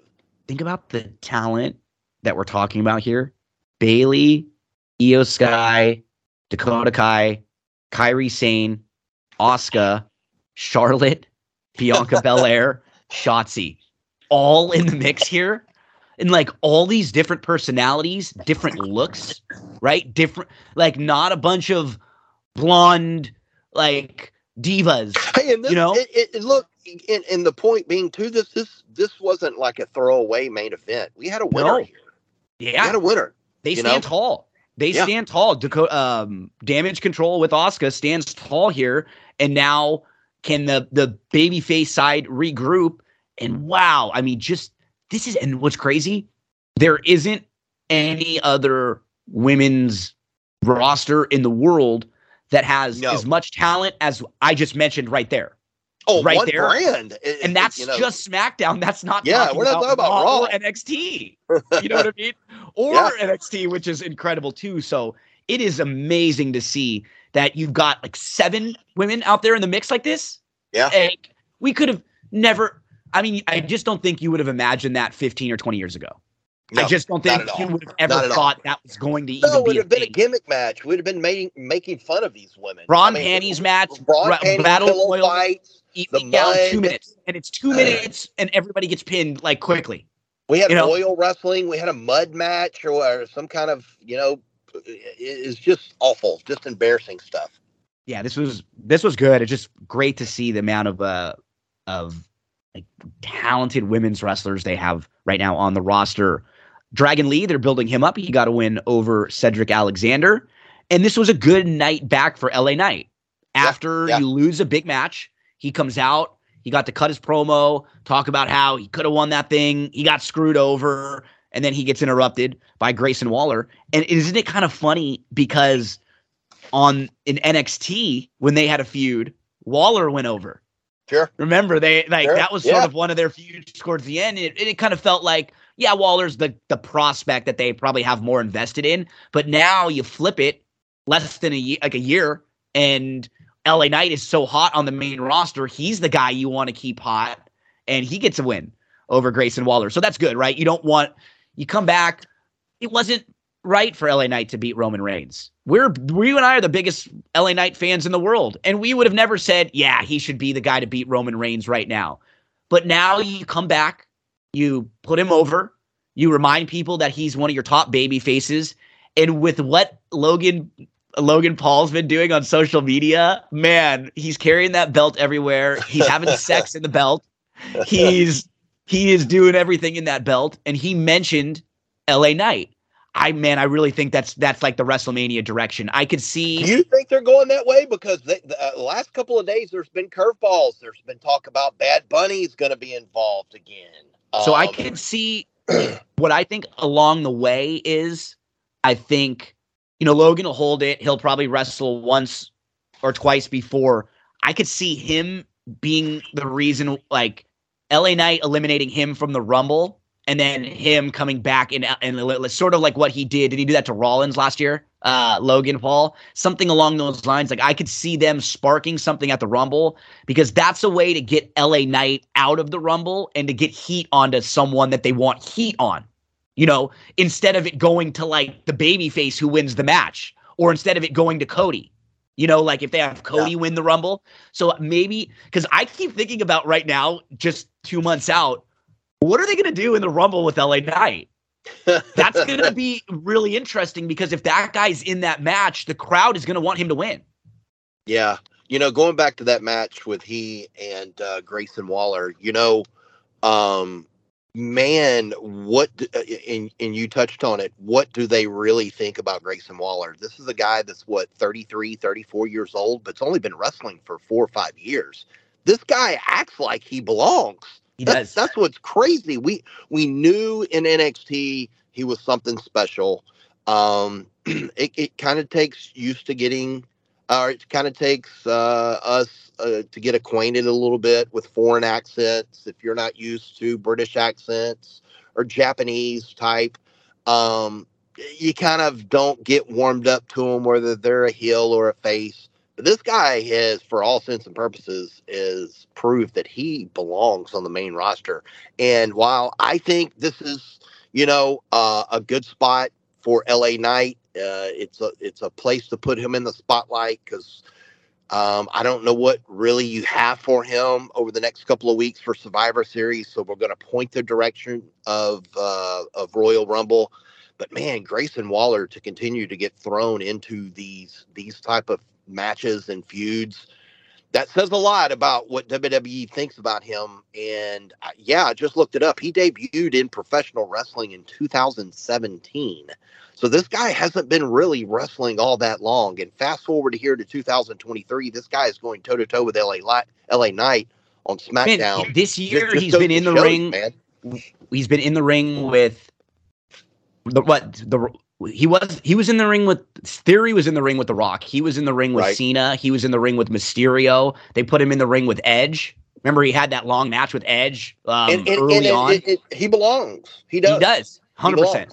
And, and what I, he is one of those guys right now. I think it's a little bit different as a babyface and a heel too. Like he can lose clean for a while to these guys that are like a little bit ahead of him on the pecking order, and it doesn't hurt him at all. I don't think I think it's fine for him being in the ring with them and just being on our TV. And then he can cheat to win one time, win, and then that that he can just keep cheating to win. He's a guy that as a heel, we don't need to see him look incredibly like he looks strong enough in the ring to where he doesn't need to get wins. Like he's good. We all know he's good and he can go. Doesn't need to be picking up a bunch of wins yet. He's a great guy to put in in this type of a spot exactly because you sure. know you'll get a good showing out of him. He'll get to get a little personality, and you build both of these guys. Like for as over as LA Knight is, these are two relatively new new guys. You know, yeah, they yeah. both haven't been, haven't been around for all that long. So a shout out to SmackDown. It just felt like you've got an interesting thing now with Santos. You've got, you know, the stuff with damage control now with Kairi and everything there that's made it new. You've got LA Knight continuing on. Solo Sikoa has been built up well. Maybe that's a direction that could be like a strong match at some point for for Solo or for LA Knight. What, like what, are we like thinking Solo. about the? What are we thinking about Lashley and the Profits? I know Lashley and Carlito had a match, and it's Carlito, not it's not really know? gone anywhere for me. You no, know? it's kind of it's just- stale, and I'm curious to see the reason why they brought Carlito back. Is he going to be? Did he bring him back to put over mid card, upper talent? I'm not saying Bobby Lashley's mid card. I'm not saying that, but that's where he's being booked right now is the mid card. So I had high hopes for the Profits. Uh, I don't like- Profits, and it's just it's- been. Uh, Well, they haven't done anything, they right? haven't. They've They it's haven't. like they've been literally in the same spot for like Are six they weeks. scared to pull the trigger on them to turn full heel? Is that I- what we're? it feels like Because that because it costs them when you don't do it. It's really costing them a place. because as fans, we don't know what to do. No, Are we supposed to no. cheer? Are we supposed to boo? Are we supposed to like these guys or not?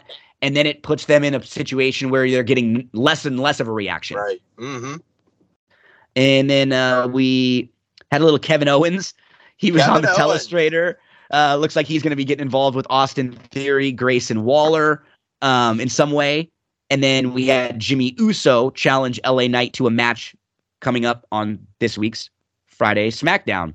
Um, and yeah, we spoke about the finish of the match there, or the the main event with Damage Control, and with Damage Control and Asuka standing tall after Kairi Sane hits that insane elbow, which is awesome. I love that move. she gets so much air. She kicks her legs out. It's like one of the best versions of an elbow drop. Uh, I've always loved it. Let's uh, let's move on over to Monday Night Raw as Cody Rhodes opens up the show and he talks about how him and Jey are going to win the tag team titles, and then he introduces the War Games team: him, Jey, Sammy, Seth, and Sammy, uh, and then Cody and Seth kind of stand off in the middle of the ring, and Judgment Day interrupts. But so they've got this story now, which is which is good. Seth and Cody, can they coexist? but it's it's more than that because they're not feuding right now. That's why I like it, right? Because they're not Yeah. they they themselves aren't in the middle of a feud for the belt, and you're just teaming them up. These are just two guys that have been on the same show for a while. They avoid each other, but we know they don't like each other. And now Seth is a baby face, so the dynamic is different to where they have a common goal. The enemy of the enemy is my friend, right? And that's what Cody said. So they need to team up to try to get rid of or to get control over this faction Judgment Day that interrupts everybody's matches, that screws everybody out of the title, and that could possibly cash in the money in the bank on Seth at any time. And so it like this is just a story that makes sense. It, you can understand why two guys that wouldn't like each other would be okay in this situation teaming up to try to get rid of the Judgment Day. So Seth and Cody, there's going to be tension between them, but you know, I think inevitably when we get there, they can tell a story that they end up working together to get the win, or they back and forth can set up something else from them down the line. This is interesting to me because it feels like how real people would act in a situation like this. Yeah, it could go in a couple of different directions because what is next? Let's talk about the the world uh, WWE champion on Raw, Seth Rollins. What is next for him moving forward after this? Is it a program with Cody Rhodes? Um, I don't know. Um, do you see someone coming from another brand? Is there someone on this roster? Do we do we go back to the we we see what happens at the end of the show with Drew McIntyre? That kind of feels like maybe they go in that direction again. I was When almost they- thinking Cody and Drew. Yeah, you know they that- could go? true. Like- I, I would assume that Damian Priest is probably getting close To the cash in. he- It, it, does he cash in and become the champion? I, I think he's a viable champion. He's been a major player. Because what, the what they could do, so. what they could do right now is Priest could cash in sometime soon, even after War Games, and then what it will do is it'll give them between now and the Royal Rumble to really figure things out. Because then, if they don't want to run with Priest, they can have him in a match one on one versus Seth at the Rumble, have him lose it back to Seth, and then Seth can be your guy going into WrestleMania for whoever you want to set it up for. Or you can have Priest have the belt and then figure out what you want to do and have a baby face built up to beat Priest at WrestleMania. But I think if you do it soon, it gives you the time between now and Rumble where you can give Priest six weeks, two months, and then put it on someone else if you don't want him to be the guy. I don't like it when they have people lose the briefcase and and then and then just I feel like that's happened more recently than it did before. I like the idea of feeling like this guy's going to win the belt at some point.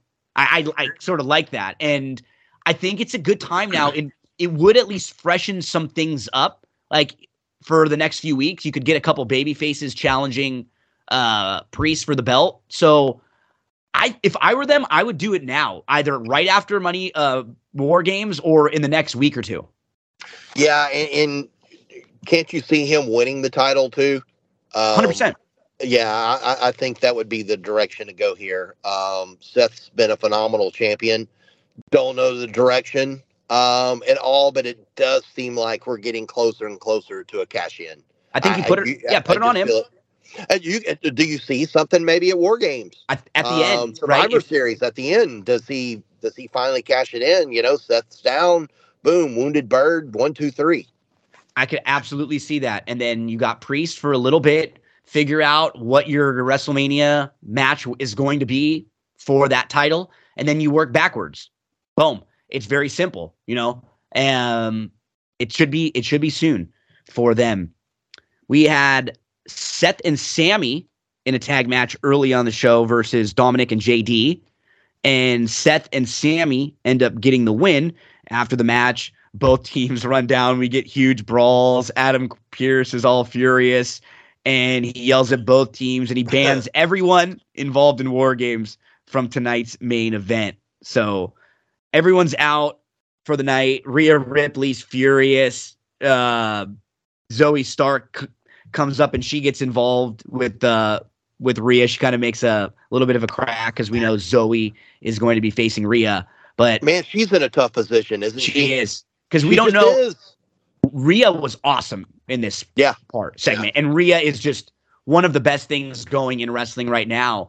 And it's not even, I, I will say, I think they've done a pretty good job with Zoey on the main roster so far. Like, I think she's, for someone who has is struggles with cutting promos a lot of the time, she's very good in ring. She's awesome in ring. And they've made that they, like they've they've really made us believe that she's a badass in ring and she's super capable in ring. But nobody wants to cheer for her over Rhea no. at, at all. No. And and you're not even going to really boo Rhea no matter what she does. I don't think you're really going to boo. I, I, don't even know if they're going to boo Zoey either, right? Because they don't really have a reason to dislike Zoey. So this is what we're talking about, where Zoey's kind of just in a bad spot. This was, I think, what happened with Raquel too. Yeah, probably she so. faced Rhea because it's like, oh yeah, we all like Raquel but we don't like her as much as Rhea. You know, Rhea's awesome and she's sexy and she's a badass and she's all over. You know, everybody loves what everything she's doing. Um, she so I, she was booked. It's, it's booked interesting, interestingly enough because you know we know how good she is in the ring. We saw her NXT. We've seen her up here. Remember they paired her with Trish, and she's a heel, and she's, eh, you know, she works a program with Becky, and, and then now she's really put in an interesting position. And then you probably know she's not going to win this title off Rio because we saw a backstage segment with several of the ladies saying they want a crack at the, you know, from Nia, Raquel. Um, you know, I just feel bad for Zoey because she's really good in the ring, and what it's probably going to be a really good match, but it it's going to suffer because of the universe. Yep. The fans not knowing what to do because mommy is going to be cheered. Mommy is going to be cheered. It's just that that's the way it is. She is. That's uh that's mommy right now is just the hottest thing in wrestling, especially on the women's side. Um, we continued on. We got Nakamura, just a little uh, a backstage a vignette, and then we ended up getting a match between Otis and Nakamura. This is a pretty good match. These guys went about nine minutes. They gave Otis a lot in this match, and uh, then Nakamura ends up getting the win. And it looks like we're going to get a Nakamura Gable match moving forward, which should be really solid. That's going to uh, be really good. Yeah. And it's been cool to see uh, the Alpha Academy. They've been on NXT too. We're going to be getting a lot from them on NXT. I think Gable's going to have a match against Noam Dar next week for the Heritage Cup. And we might be getting a Gable Nakamura match here. And they got Tozawa with them. We saw um, backstage, we saw them with the Creed brothers, which I always figured they'd interact with each other, you know, so that's yeah. kind of funny. Um, yeah, they wanted to be trained by uh, training partners. And then Ivy was there with Maxine too. So there could be something fun um, getting all them involved. And they've been able to use their personality, the Gable and, Co- and company, as well as show their talent in ring. And that's what's cool. They've been able to do both a lot recently. I I totally believed Drew right you know when he was just like the good guy in the middle of this when he came and shook Seth's hand and he yeah. said, "Hey Seth, just wanted to say, you know, after coming up short, I, I wanted to give you something for the last couple weeks. I'm sorry." And he shook his hand, and he said, "I'm gonna regroup." And I'm gonna get back there and I'm gonna come get you. And Seth said, "Yeah, big man, you will." He got patted him on the back and walked off. And in just knowing how Drew's been the last couple years, it felt like, oh, okay, that was cool for Drew. You know, he came back, he had his moment. I felt like ah, a little boring for Drew, but it makes sense for him. And not knowing that we're to see him have the heel turn later on at night, later on, which they teased. So I thought this was really good. They give us a little bit of a like to try to throw us off that scent in the middle of the night. And then at the end of the night, they close in a different direction. And Drew and Mommy stand together. And now that could maybe lead to initially it could be good, but then it could lead to all sorts of maybe jealousy in the judgment day, right? Is Drew like higher up or does Drew get treated differently than Dominik? Does Dominik get jealous? You know, do we get some sort of dynamic with that? It's I think this is going to be really good for Drew. He's a strong player. And now as a heel with all this backing, man, if Drew just like well, if they had Drew win the title, it wouldn't really even shock me now as a heel. Yeah, and you know, you try to look at dissect things that happened in the match, and it was interesting that Drew uh, laid out Jey with the Claymore kick, um, and it wasn't any of the other players, Seth or Cody. That's a good point. Uh, I'm just he curious. did stick to the like he did stick to the guy that screwed him over. That right? that is true. That was the bloodline that that, that screwed true. him out of the title. He didn't really have as much of a problem with Cody and with Seth. It was more the guy they that Cody brought over. So could you see Priest cashing in, winning the title, and then Drew doing another turn, or Priest is turned into a baby faced and Drew Priest program? Okay. Did you see any of that? Okay, I could. Uh, you know what? I could see it more Priest getting baby faced out of yeah, it. me too. Yeah, I kind of like I that think idea. Built him up. I think they've built him up for a reason for that. Me too. And they they've they've teased enough of him like stepping up to Rhea, right? And sort of like acting like he thinks he could be the leader yeah. of the group. Yeah. So I could really see that.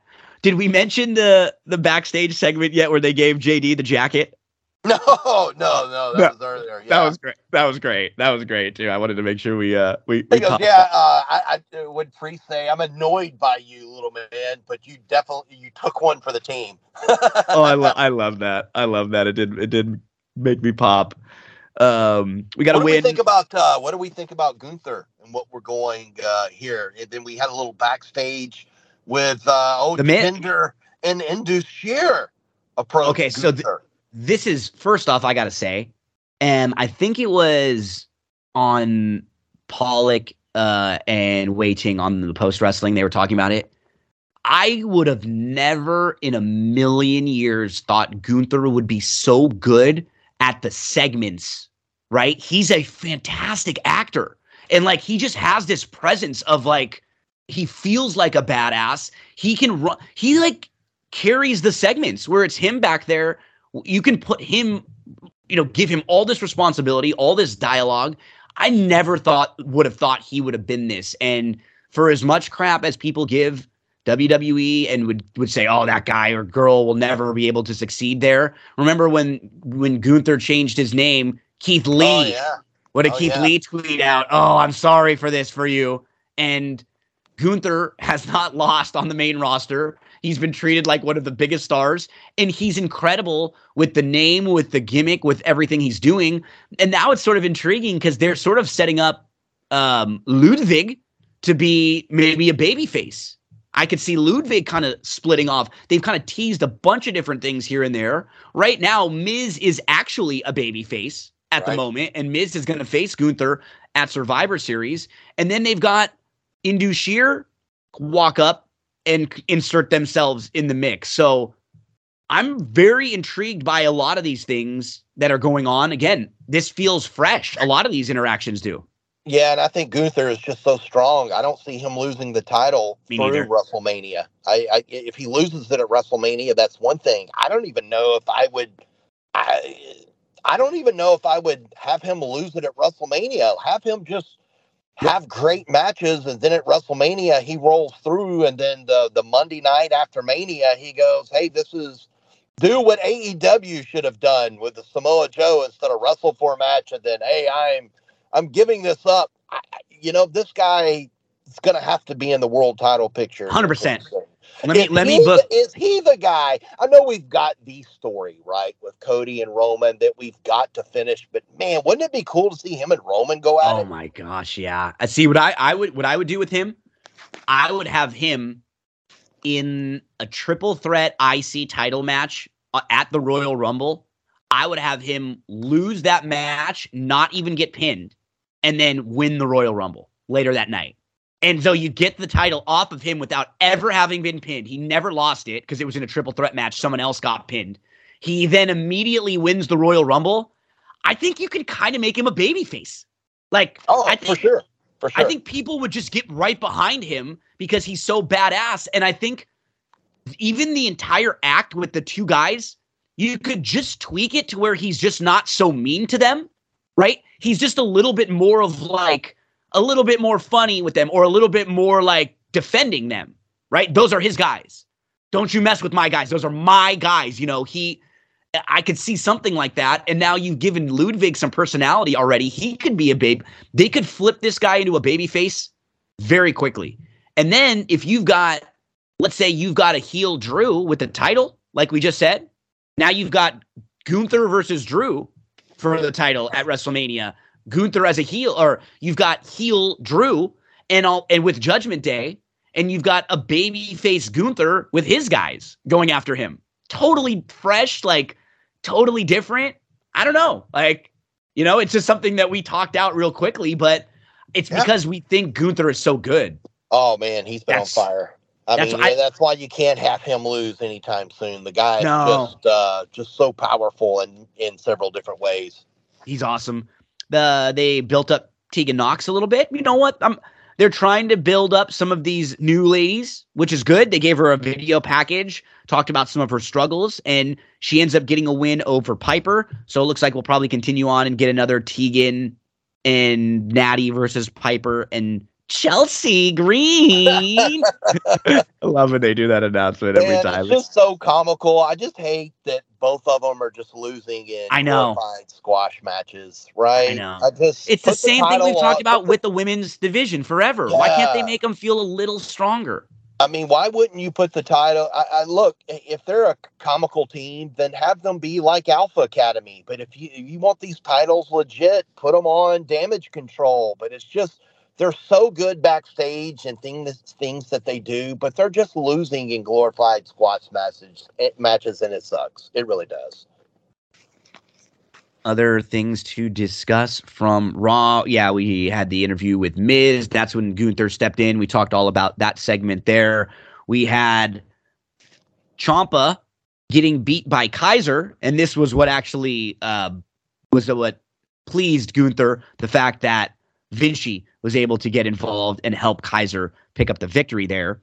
Um, others things to point out. Xia Li, they've built up, and yeah, and then Xia has the segment on NXT. So she's going to get a title match with Lyra Valkyria. She's going to get a match with Becky coming up. Um, Xia attacked Becky last week, so that way Becky couldn't get into the women's battle royal. What I I don't like, like recently, what they've done with Xia is fine. The problem is they've they changed her like three different times already on the main roster. Remember she was doing the like Sub Zero thing for a while when she would walk down to the ring and they would have like the graphics all come out. And so this is like the third different version of her they've had. I think I feel like with Xia, I, I got to see a little bit more. Like I don't hate what's going on. I'm just kind of confused here and there. It's kind of all over the place. It is. Like yeah. they haven't picked something and run with it. Yeah, it, it's kind of all over the place. I, I, I don't mind a superstar being used on two different brands on two different nights, but um, one week she's knocking out Becky. Uh, the next week she's on NXT, which I, okay. Um, do we feel like she's a legitimate contender? Should she be the NXT champion? Is she KO'd Becky before the Battle Royal? Right? I, yeah, I'm in the same boat here. I wish we'd get some clarification and just go kind of simplify her a little bit more, her character, instead of trying to be all over the place with it. And uh, then a few of those backstage segments that we mentioned. Actually, The Miz picked up the win over Ivar, which was solid. And the way they booked the match was good because Miz is able to kind of use some of his smarts to get a victory as they go back and forth. And both of these guys look really strong. Bronson Reed attacks Ivar after the match, and I'm I'm curious if they haven't announced any others, but this does feel like a year where they could have like one or two of these mid card Survivor Series matches, right? That would be yeah. there, there's enough people there, and I would I they could do what I what I wish they could do is, you know, you have a match with Bronson, Ivar, um, Nakamura, Ricochet, Gargano, Ciampa, Gable, all these guys, and what you say is like the survivors are placed into an IC title match, right? Like you yeah, you make yeah. something. You do another one where you say the survivors are placed into a U.S. title match, right? You do another one where you say the survivors are automatically qualified for the Royal Rumble. Just give them some stakes.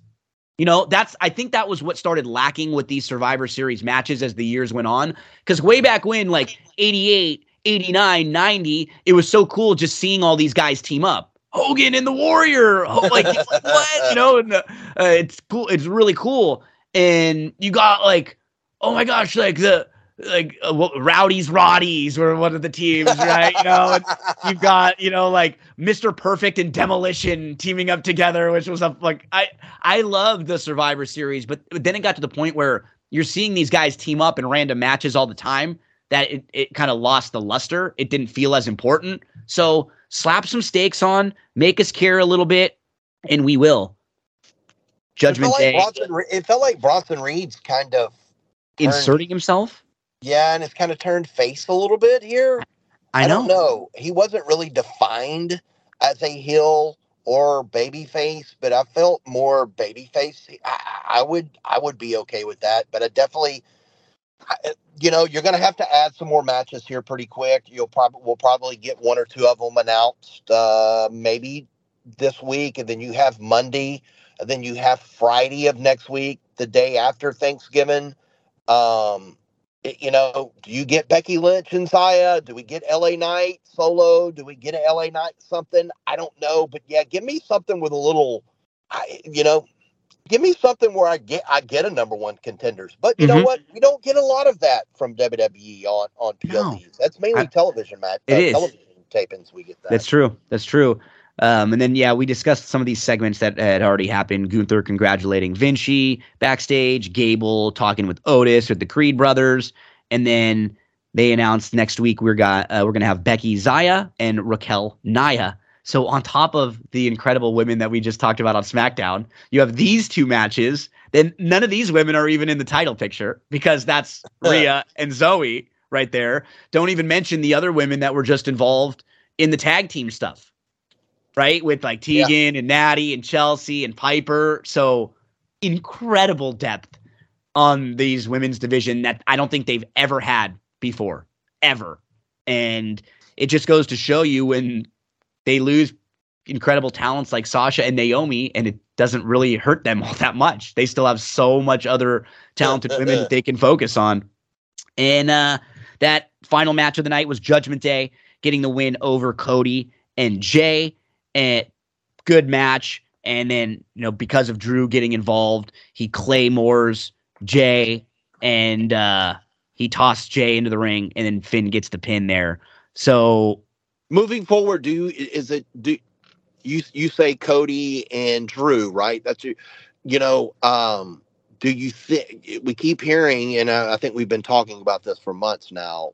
Uh, do you, I hear voices in, in my, head. head. You don't think they immediately me. go to Cody Randy? Um, do they run that back? I, I don't know. I, I you know because um, when Randy comes in, he's gonna get cheered. Yeah. Right. So yeah, I think the only I honestly think the only way you can do something like that is if it is like uh Cody telling or one of them, even if it's Cody, like, hey Randy, I got to get by you to get to WrestleMania. I need to prove to myself that I can beat you. You have been, you know, something like that where they're both not heels at the moment because I don't think they want anyone to boo Cody. And if you put him in there with a returning Orton, that like that could be a little dangerous. I could see Drew and Randy, something like that coming back. I could see, you know, if if you get the title onto Priest or Drew, you could immediately have Randy slot in there and be a guy that they beat, right? Because you don't have to have Randy come right back and win the title.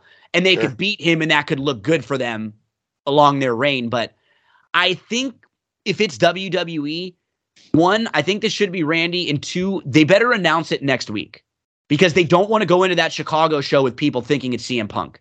I don't think you want to do that. Right. WWE's got this really good energy and really good flow right now, and I if they did something along those lines and it felt like they were teasing for a Punk thing and then Punk didn't show up, Orton would still get a fine reception. But if it was anybody else other than Orton, I don't think they would. Are you think? Do you think we're getting Punk back in WWE? I don't. I, I really don't. Like I, I, would. I think it would be a bad call for them. I, honestly, if they had it for like one match or something really short, I would have no problem. But I do not think you want to bring this guy back and make him a big focus of things. No. When how and can I definitely don't see him coming back for one match, right? No, me me neither. But and, and so like how because how can more than even his behavior physically do you trust that if you build this guy up and you put him out there for a few matches and you put a lot of money into him into a big match for WrestleMania, is he going to make it there and is he going to be durable? Sure. The last two times we've that's a that's a real fact. This is like any question we would ask with a football player or a basketball player dude, Anthony Davis gets ripped on more than anyone in the entire league. The guy's not playing, he's hurt. And then he plays when he's hurt and people get pissed off because he didn't play well enough. It's like, what do you want from the guy? He's playing, he's hurt. Of course he's not playing well, you know, but yeah. this is a real thing, right? That you think about in any other sport. So what, do, what do you think? And would you want Punk back in WWE?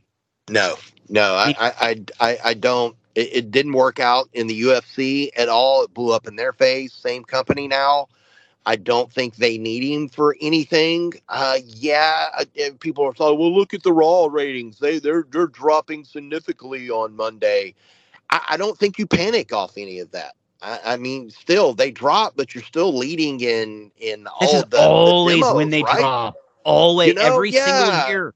Football season right now, basketball just football, started, yeah, hockey just started. It may not be a good game, the Jets and Buffalo, even though or you know whoever or one night or if it's Denver, but it's large wrestling markets that are that are watching this. I don't think they panic. There's no reason for them to panic. This is not, oh my gosh, we're dude, uh, three months ago we were talking about WWE is is in it's the greatest superpower of all time.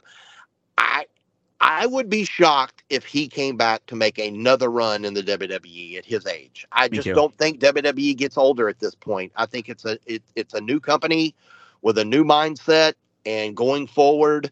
I don't think they need sure, him. I, I think the old wrestling thing, you know, never say never. I, I just don't see it happening. I don't think I don't know why you would need him at this point. Three years ago, I would have said, yeah, maybe sure, you know what? Sure. They're kind of stale. AEW's got a little momentum. You know, they like they're not their storylines. We're getting the same stuff right. over and over. It just hasn't felt that way. No. I just don't think they need Punk right now. I agree. Uh, but you know what? As we head over to NXT, Chase, you might need some lawyers, man, because those poor guys. and and I feel like this is going to be. Are they in the Big Ten? Is I know in the Big Ten. This has got to be a good story they have plotted out because otherwise, why would you like turn or get some heat on one of your most over acts? So I think they have some legs with this where they're going to go because I'm super interested in it. I got to say, like, two of the the stories that I'm the most interested in all of wrestling are what the hell's going on with Chase U and Carmelo and Trick. Sure. I think that's really interesting and they're both on NXT and Chase U comes out for their tag team championship match against the family and they end up losing as Chase U members walk out and spine uh we get a spine buster and bada bing bada boom we've got some new champions here. So what do you think going on here with chase u? What did they do? Is this like man like what kind of a scandal do we have from the university i mean uh, jim harbaugh are you watching this Did is, uh... I, I, heard another one? Was it the uh was it Aunt Becky from Full House paying for the kids to get into college? right? Was it Lori Loughlin and the admission scandal? Um, man, I I get a kick out of this. I yeah. really do. Yeah, it's, it's entertaining. It's made me smile and made me laugh. And is it something like Jacy? Did she do something? That's what I'm thinking, right? Because she's involved with them. Did she do something shady? Maybe. And now they've tried, they're trying to cover it up. Or did she find out that they were doing something shady and she kind of sold them out? Is she involved in some way, shape, or form? There's so many ways they can go with this, man. I really like it. I'm I'm super pumped. Uh, yeah, because you never know which direction it's going to go. We've been teasing breakups, the the university being taken over, and having a you know a, a new leader. Um, this was great. I didn't expect the titles to to change hands this quickly and go back, but I'm all for it. Um, yeah, I think there's trouble in paradise. I look from the from day one that when Chase uh, Andre Chase uh, debuted with this gimmick, you and I thought it was it was pretty fun. Uh, it was not and it's a main roster serious. gimmick. Yeah, yeah, absolutely. And this is vintage WWE superstar stuff right here. Um, I, you know, when they debut, then you had the student section in the uh, performance center with their Chase U's uh, sweaters and signs. I, I just thought it was fantastic. It's not anything to take serious, but it's it's it's serious enough for you to stay invested in each week. And now you're wondering what's going to happen next week because of what's this happened. And it's something you want to follow, even if you have to go on social media to see what's happened next with Chase U. It's it's it's been fun. Uh very entertaining. Very entertaining. Okay, we move next to uh, Lita picking the Iron Survivor qualifying matches, and she set us up with uh, tonight's matches: Roxanne versus Lash and Trick Williams versus Joe Coffey. And we'll get to one of those in just a minute. First, Dominik and Baron Corbin run into each other, and they kind of give each other like some love, just like heels, love, like they're heels. They got to be friends, you know. and, uh, so this was uh this was a little goofy. We got the setup for our next challenger for Noam Dar. They had the Supernova sessions out here. Alpha Academy got in the mix. So this will lead to Chad Gable versus Noam Dar, which should be a really good match. And it'll be something either a train wreck or we'll be able to pull out some funny stuff when these two groups are all out there because this is a lot with these personalities all out there at the same time. Yeah, I think their match is actually next Tuesday on NXT, and I'm expecting that thing to be really, really good. Uh, it's just been really fun. Look, Alpha Academy, and I meant to say it while ago, we've been able to, our WWE has let their personalities kind of take over and not try to bottle them up and be too too over the top silly and not be serious enough where they get into the ring and they're not just a laughable joke you know? But the things that they do on social media the tiktoks uh, they're able to go on nxt and do some things.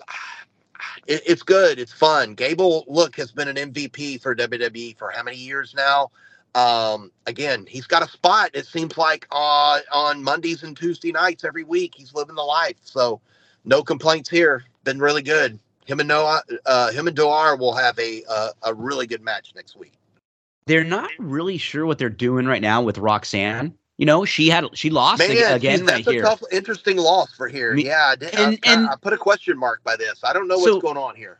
So they they she she loses to Lash Legend now, it's not a clean loss or anything. She gets uh, there's interference from Kiana James who grabs Roxanne's leg, so it looks like they're going something with Kiana and Roxanne. And I I don't mind I actually like the fact that they're going to try to push Lash Legend into a big spot and see what she can do because she's super talented. You definitely she's got a great unique look. She's got size. I think if you're flipping the channels like she she passes the eye test. She's got some charisma and she's got a personality.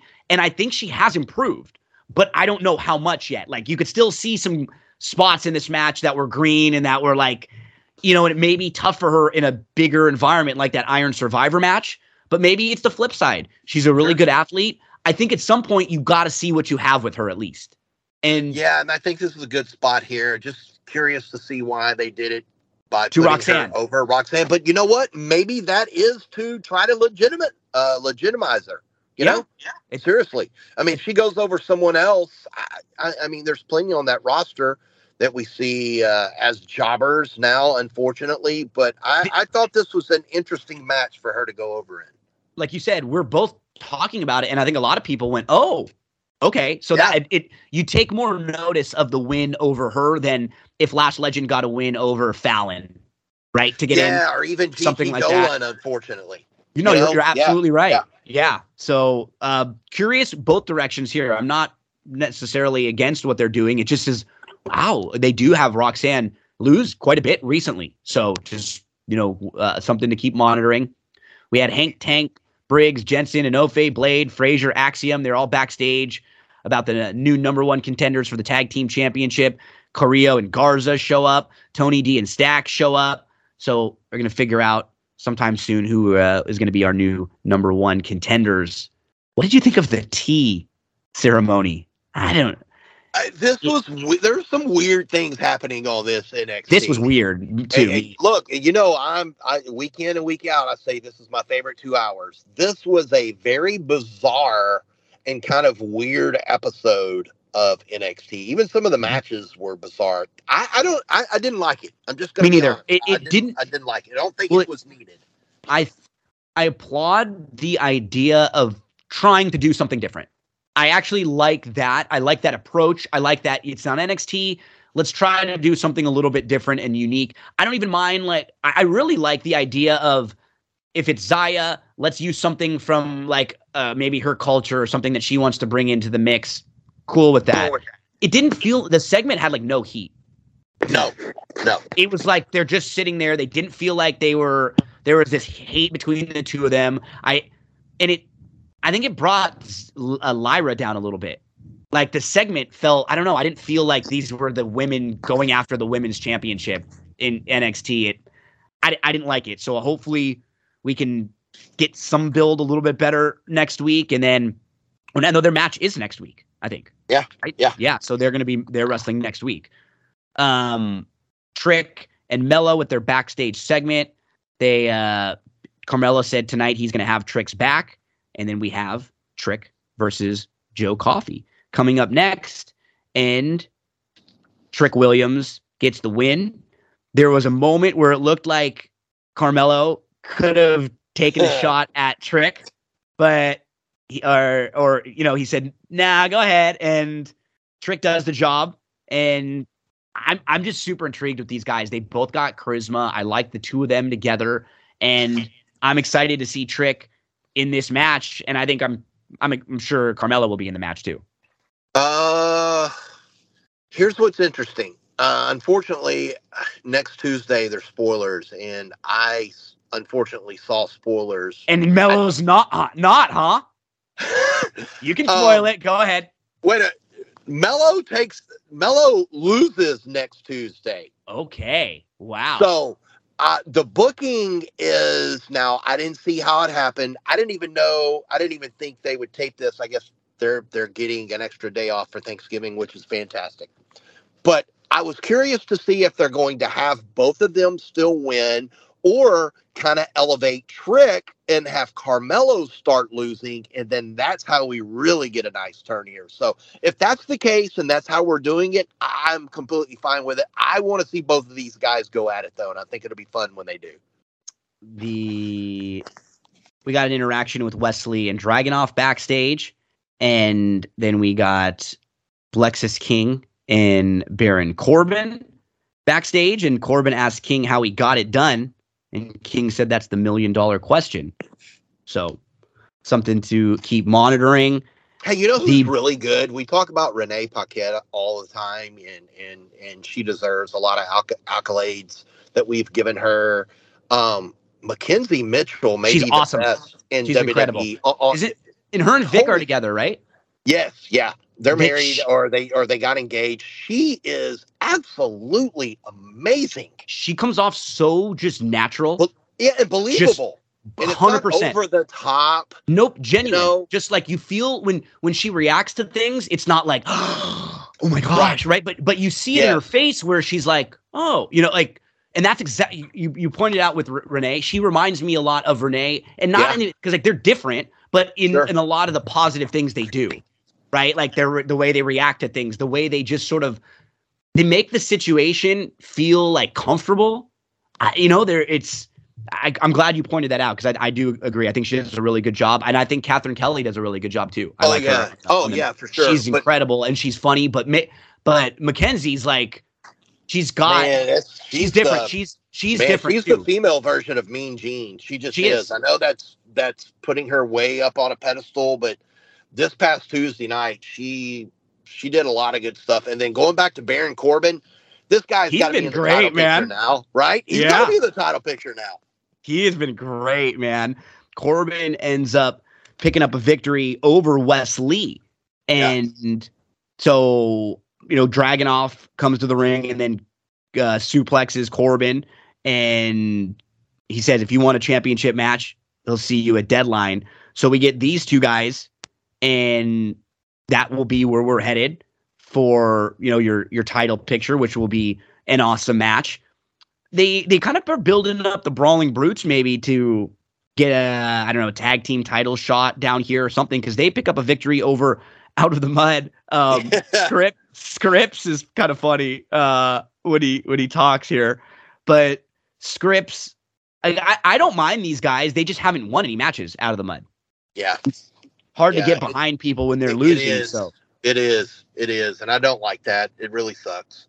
Gigi Dolan versus Arianna Grace. Man, I love Arianna. I do. Yeah, um, I do too.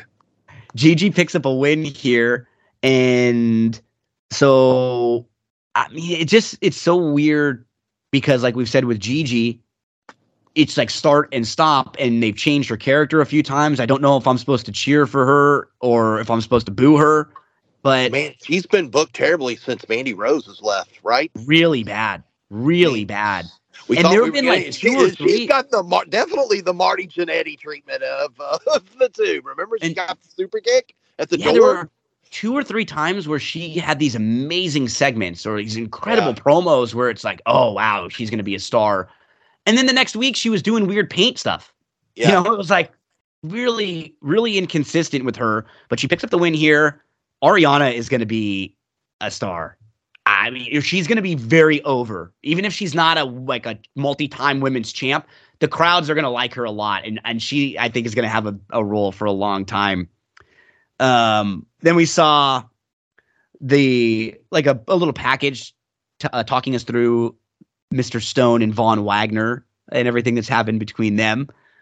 Um, we're going to get, I think, one more do, where, where are we headed next with these guys? Did they did they tease anything? Oh, they're uh, not really. I don't think they said. Yeah, nothing up. next week. Yeah, no, not quite for them. Ne- um, next up, we had Eddie Thorpe backstage. He wants to get into the Iron Survivor match. Gulak, Miles Borne, Charlie Dempsey, all up in the mix too. Um, so we'll see if one of them get an opportunity.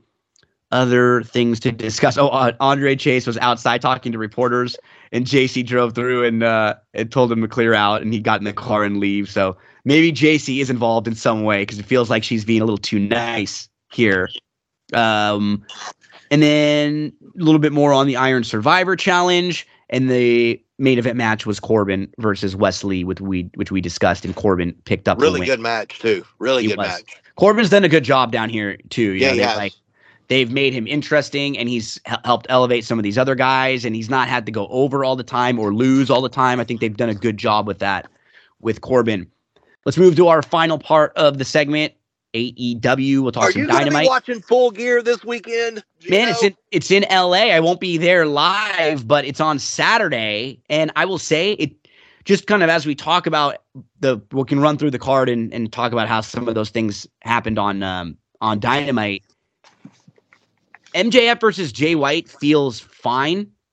I actually think the main like the match that they've built up the best on this has been Page versus Swerve. Hangman. Yeah. I think over yeah. the last few weeks, Hangman has finally seemed sort of like a guy that has some fire, has some passion. His he cut his promo and uh he was talking about Prince Nana, how he just like uh he, he earns money off of Swerve and then he goes out to the parking lot and buys weed from a high school kid. it was weird. And then I actually liked what Page did because they made an agreement that Page and Swerve couldn't touch each other, no physical contact, or they would both be suspended, for the rest, for the of, rest of the year. Tito. And and no match. So what did Page do? He went after Prince Nana. Nana, yeah. Which is oh, that was smart. And so That's really good. got a baby face looking smart, I, you know what? I give a lot of critique, and I will again give critique to some things coming up. But I wanted to get some positive out of the way first because I think they've done a great job with that match. My only concern is that match feels like it should be whoever wins that moves on and gets a shot for Number the title. contender. Yeah. But but like if you, with MJF, they've got him set up still with like Samoa Joe. They've got yeah. Wardlow already teasing stuff with him. Who knows what Adam Cole's diagnosis is? Whatever's going on with this devil. So well, yeah, I think I think Cole, Strong, and the Kingdom are probably the devil. The devil. Me too. What, yeah, that's something. But do you think we need a Texas death match for Hangman and Swerve? This is good a good enough heat for that? Because I think you... I think we're gonna get one more from these guys. I, okay. The way it just sort of feels to me, because I, I could see so this, this being not a one and done. Yeah, I think Page gets okay. the win here. And then I think we can get because Swerve beat him when they wrestled last time, right? And then this is our rematch, and I think we'll get the third one that I could see going either way. But I think you'll get Page. How, he can't just lose a, this match after being home invaded, can he? You know what I mean? Like the guy invaded your home. You got to get some of the heat back. The problem is, I don't want Swerve really losing, but I, but if if these guys are going to have another match, and if Swerve eventually can can be the one to win and move on, I'm I'm okay with that. Um, let's see, MJF versus the Guns for the Ring of Honor World Tag Team Championship. So he doesn't need to still have these belts. No, I just don't get it. it I, to yeah. like if if Samoa Joe shows up and is now on his team to wrestle for the Ring of Honor Tag Team Championships after Samoa Joe threw the TV championship just down because he didn't want that would make me laugh so hard because it would make absolutely no sense. I I don't know I I it just feels like you're trying to do a little too much with MJF right now. I think you've got plenty of contenders for him in the world title picture it still feels like this is a thing they want to keep rolling until Adam Cole comes back. So Again, it's on a it's a pre-show match too, but right? It, but it's pre-show, and so you're gonna are you gonna have Samoa Joe out here on the pre-show? I don't know, but it it makes the most sense for MJF to lose and to get yes. hit. Yeah. If he just wrestles two on one, he doesn't even ask anyone to come out. They screw him over. maybe Jay White's even out there or Juice, and it's like four on one and he gets screwed over and he loses, I think that should happen. And then later in the night, he can still win because I don't think Jay White's the guy to beat him, and they're setting up a lot of other things for him. But I, I don't know, man. I I watch these things and I think MJF does a good job at being a baby face. He does all the things that a baby face is supposed to do, but is is that the best use of him? You know, like is it is he best used like this baby face guy, or was he better as the the big smarmy heel and you you know you set up contenders for him? I feel like he was like hotter and more intriguing as the heel. Yeah, and I don't think the addition of whether Cole was hurt or not, or or I, I don't think the addition of Ring of Honor, the tag team championship, has helped him one bit. Matter of fact, I think it's been the opposite effect. I don't think people give a crap that now it may be more intriguing here if he loses because it's he's got another match later on. That's the only intriguing part. But I'm just you know, later on, and I, I just don't like champions losing. And we saw two champions lose in a tag match Wednesday night. I, I just I don't like it. And but if this is a way to get the, t- the this silly Ring of Honor tag team championship off of him, do it because Ring of Honor has done absolutely not, nothing for me. I, I don't even. They're taping Ring of Honor shows and and I, I you we know, have no before, idea the stories. We don't know anything none, that's going on there at all. At all. Like and, and, until they're on AEW Dynamite. And quickly, off the top of your head, do you know who the the AEW Tag Team Champions are? Absolutely not. I don't. I, well, well, MJF, right? No, he's a Ring of Honor Tag Team Champion. Oh, this is oh, what I'm Ring saying. Honor. Oh, yes. So he, no, the, the AEW Tag Team Champions are Ricky Starks and Big Bill. I have no, I had no idea. I, I don't think a lot of people do because everything that they do is on Collision, and and oh, Collision is oh, getting okay. half of the viewers that Dynamite is getting. So here's what I don't understand. You know, like like that. That was an example right there of a, a problem that, that I have is that I don't think a lot of people knew that. And what's crazy is like you've got the Bucks and FTR and Lucha Brothers and like all these great teams you had uh, you claimed and I like Starks, and I have no problem with Big Bill. It's just they're off on Saturday nights, and you don't see them at all. And so we're actually we have a four way tag team title match: Ricky Starks and Big Bill versus uh Rush and Dralistico versus FTR versus Malakai Black and Brody King. It, it that was like we've had no build up for that on on Dynamite whatsoever. None. Absolutely none. I, that's I, am puzzled. I don't know why you why you would even do that. How, how about this? Um, we've got did did they say the name Adam Copeland on Dynamite last night? Ooh. We didn't see him. Well, right? I can tell you this: he's definitely in a match I have zero interest in.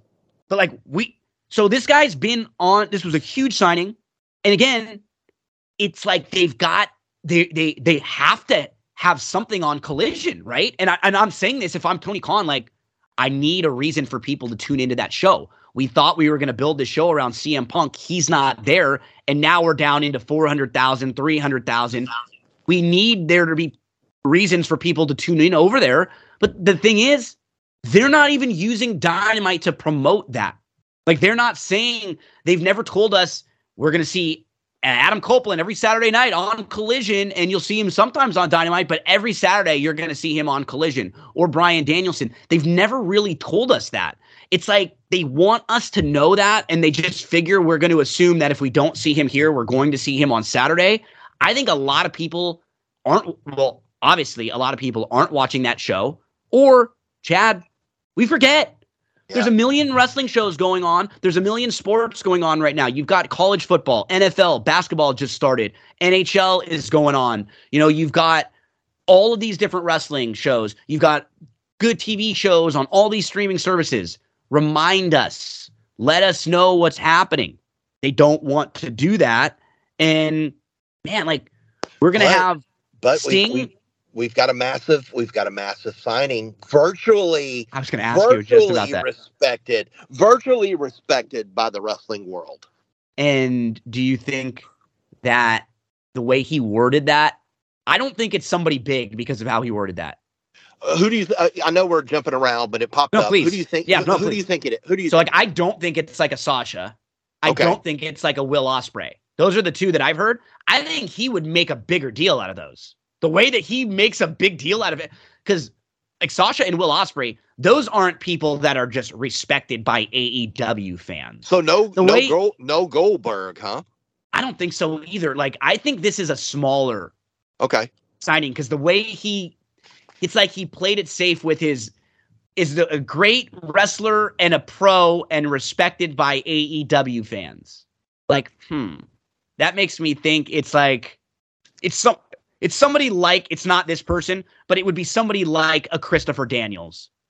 You know, Ah, someone like that who's been like a respected veteran for a while in the industry, like that's not necessarily a main eventer.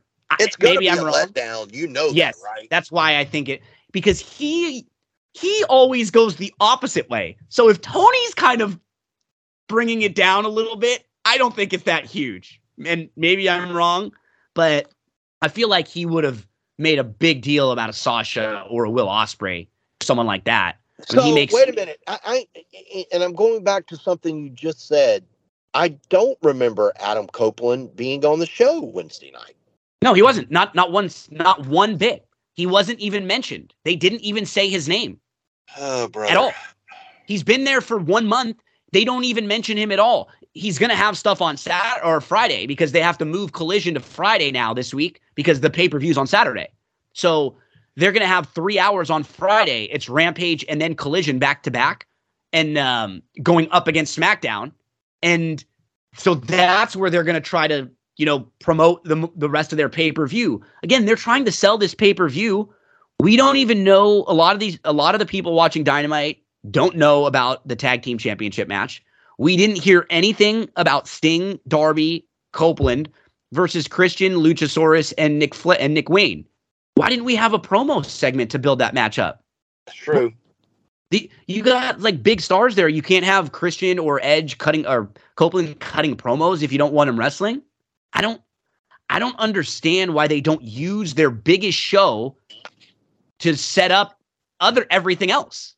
It's bizarre. They've always done this. Like they try to set things up on YouTube shows and not tell us about it and just expect that everyone was one of the 102,000 people watching some of those things, you know, like that's just not the case. And I'm frustrated as a fan of this product going into the pay per view again, where it feels like there were two matches built up well on this show, you know, three maybe of the nine. I'll give them MJF, Jay White, because they've been doing that for a while. Jay Sure. stole the title. Uh, Maybe I don't think Jay's going to win, but they've at least put time and build into that. They've built up the So Cassidy Moxley, right? yeah, Cassidy Moxley, they built that up. They built Page and Swerve well. We talked about that, those ones. And um and then the Golden Jets, you know what? I like this version of the Young Bucks a lot better. I Yeah. like them I do like Kenny going in there say, "Hey, dude, what's what's going on here?" You you're know? doing this in your hometown in LA, you're you know, you're cheating and so I actually like the the Young Bucks just always to me in AEW felt like a team with no personality. None. they were just Or like- direction. None. At least here they're like shit talking, you know, and they're they're like really puffing their chests out. So I, I'm fine with that. It just what's weird about this is on social media. I don't know if you saw somebody asked or made a comment to the Young Bucks about why this match was stupid, and the the Young Bucks replied, "Well, it was this, or we weren't on the show." It's like, oh, that seems a little bit weird, you know, to for like your EVPs or once EVPs to be saying that, almost like they're a little bitter that they didn't want this to happen either. Um, but you know, I want to give a little plug. Jericho wrestled a match in Japan over the weekend against uh, Takeshita. He beats Takeshita. He comes over here. He's in this match, and then he's in a tag team title match this weekend. So dude, for a guy who has no need to do all of those types of things at this point of his career, that's in one week. He's going to have three pretty high profile matches at different places around the world just because he still likes this, because he wants to help get people over, because he knows that he can still go a little like the match he had against Takeshita was like really good and like hard hitting, and it wasn't a gimme match either. This match, uh, when he was in this big brawl on Wednesday, poor Paul White. Did you notice how they didn't even oh, have to walk down yeah. to the ring? They didn't yeah, even let him walk down. From him. they had yeah. to stay up at the entrance. They had the guys come up there. It's like, do you you need Paul White to go through Ugh. these equipment and stuff too? That poor guy doesn't need to be doing that either. No, That's, that wasn't good for. I'm, I'm sure. no, had, it's like it's like a being a circus sideshow. There, it's, I know. It's like the it, it's you're at the end of your career and you're you're you know a circus freak. I, I just didn't like that. I mean, it, it, that felt like the wrestler, the kind of no. stuff, the movie. Yeah. You know what I mean? Like you're yes, you're yes. way out there old. You're like a sideshow gimmick now. You, Carnival yeah. was was spot on. You're right. It was like, yeah. hey, look at the big man over here. Let's see the yes. big man fall. Spider Woman. Yes. Yeah, I don't like that. Poor. You, you did feel bad for him just watching it. I, I did. Um, the so yeah, Sting, Darby, and Copeland versus Cage, Luchasaurus, and Nick Wayne. We started to build this up a couple weeks ago on TV, and then we haven't done anything more on Dynamite since. It's like, oh, this will be over on Collision. Um, you you mentioned Cassidy Moxley. This one's a little weird to me because I'll give them the benefit of the doubt. Moxley got hurt, and it sort of changed the way they had to book. Probably, I think what they had planned with them initially. They put that to put the belt on Phoenix, and then it came back to Cassidy, and now they're going to pivot back to Cassidy and Moxley. It should be a pretty good match, though, and like I did like the way they had kind of Moxley no sell the punch. So going into this match, you're wondering like, damn, Orange Cassidy's finishing move did nothing to, to, to, this guy. What does he? I like that. I think the right way to go here is for Orange Cassidy to get a really big win over over Moxley. I don't know if it like I don't know if Moxley needs this. Yeah, right? he didn't need this championship. No, no. I, I, think to to sell Orange Cassidy as a major major player again, he needs this win. I agree. We have uh Shida versus Timeless Toni Storm, and they did a good a good was it uh, Mariah May? Is that that's her yeah. name, right? Uh, yeah, that's her. She's playing the fan of Toni Storm, and they they found something. They caught lightning in a bottle here, and this may not last for a year or two years. This might be something you can do for a month or two months. You go with it. You put the title on Toni. You can have a bunch, and uh, it's it's it's mainly comes down to just you can do so much more with Toni than you can with Shida, right? From a character standpoint, from the fact that Shida had like I think with a lot of the international superstars have a tougher time cutting the promos. Shida, they always do this. They'll give her the belt. She'll have a good match or a couple good matches, and then what do you do next with her? What kind of character can you build, or can you do things outside of the ring that get us interested in her inside the ring? And with Toni, man, they could do these segments for a while. They have stuff with Mariah, they've got stuff with RJ and with Luther they can do. So I think you have to put the belt on Toni here and, and run with this and and make the best of this as long as you can. Uh, the match should be. It's definitely. Is it more intriguing to you this match or the triple threat uh, with Statlander, Hart, and Skye Blue? I'd say this match mainly just because of, of Toni in it. Um, I think they've done fine with Skye Blue and with Ju- oh, Julia Hart. I think should win that match. So you think, think, she's going to be new champion? I think she should. Uh, I think okay. they can have her win that match, and she's been someone that's been intriguing. I think she's been much improved, and I'm I'm actually I'm happy to see two women's title matches on the show. Sure. And you don't you're not even having like there's no Brit, there's no um uh, Saraya on the show, you know, any of those women, like some of your more like major, major stars in the division. Um, again, though, like with Statlander, if you're not watching Dynamite, you're just not seeing her. No. She's no. never on Dynamite. No. And I don't think they realize how uneven it, it, it feels because it's not like Raw and SmackDown where you have two separate rosters. I'm just not anxiously awaiting every Wednesday night now. No, you know, for a while I was. I it's, couldn't. It's wait. diluted. It's diluted Wednesday with Yeah. what they've done, and w- this was the problem that WCW had. Eric Bischoff talks about it all the time. They wanted three hours on Thursday for Thunder, and then what do you do? You got to start using some creative there, and then you start putting some of your other stars over there, Yeah. so it doesn't make your storylines as as as important. And then fans don't feel as much like they need to watch it when you have so much. Oh, you know, I can watch Friday or Saturday. I'll I'll pick back up. Or oh, I, I think that's kind of been the attitude recently with a lot of fans. And I, you go through this card, and sure, on paper the card should be good. We went through the entire card of matches for the the pay per view, but what what is that match that you're just oh my gosh, that's going to be incredible. I mean, maybe maybe Hangman Swerve with with what's going on. Like I'm the most excited, I think, for that match. But we don't have a Danielson here. He's banged up. We don't have Cole. He's banged up. We don't have a Kenny Omega singles match. He's banged up. They still have the storyline with the devil to play out. We'll see what happens there. Um, I don't think this I, I last week's dynamite wasn't very good. This week's was a little bit better. It was fine. Um, there were positives, negatives, things throughout, but I don't think this pay per view is going to get a monster buy.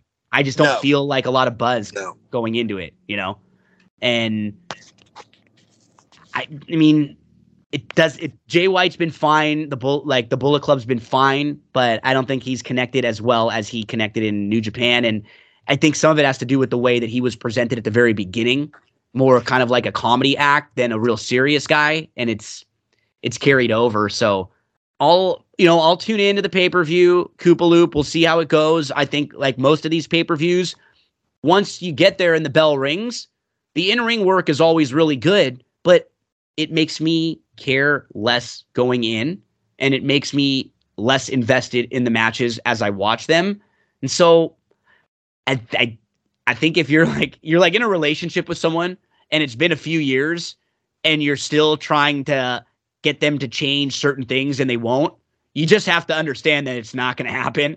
And this is just this is just Tony Khan. He doesn't like honestly, he doesn't really care about the build up to pay-per-views as much as no. what the matches look like on paper. That that's equally as it's basic. What he does is basically what I used to do when I was a three, like four year old kid, and I would go to Super Duper Video to rent my movies. To I would go to rent my old wrestling movies. You know, I'd go to the the old section of sports, and I'd be able to, and and I always would look for the mat for the the shows that would have the most matches on them as a kid because I would be like, oh my gosh, this one's got 12 matches. Cool. You know, and I would love it. And my favorite always was WrestleMania 4 because it was the two tapes together yeah. for the tournament. You had to open it up in the middle and you could Yeah. see all of the tournament matches. You know, they're all three minute matches and most of them are terrible, right? But but I would get such a kick out of like, oh my god, mom, there's Oh. 13 matches on this. co-" My- my Super like, spectacular "Oh, great," card. You know, like I give a shit about them how many matches there are on WrestleMania 4, you know, but my mom was like, uh. Oh, sure, son. I'm so happy for you. You know, great. This is cool. But That's what it feels like with him. Yeah. Because you look down and it's like, oh, cool.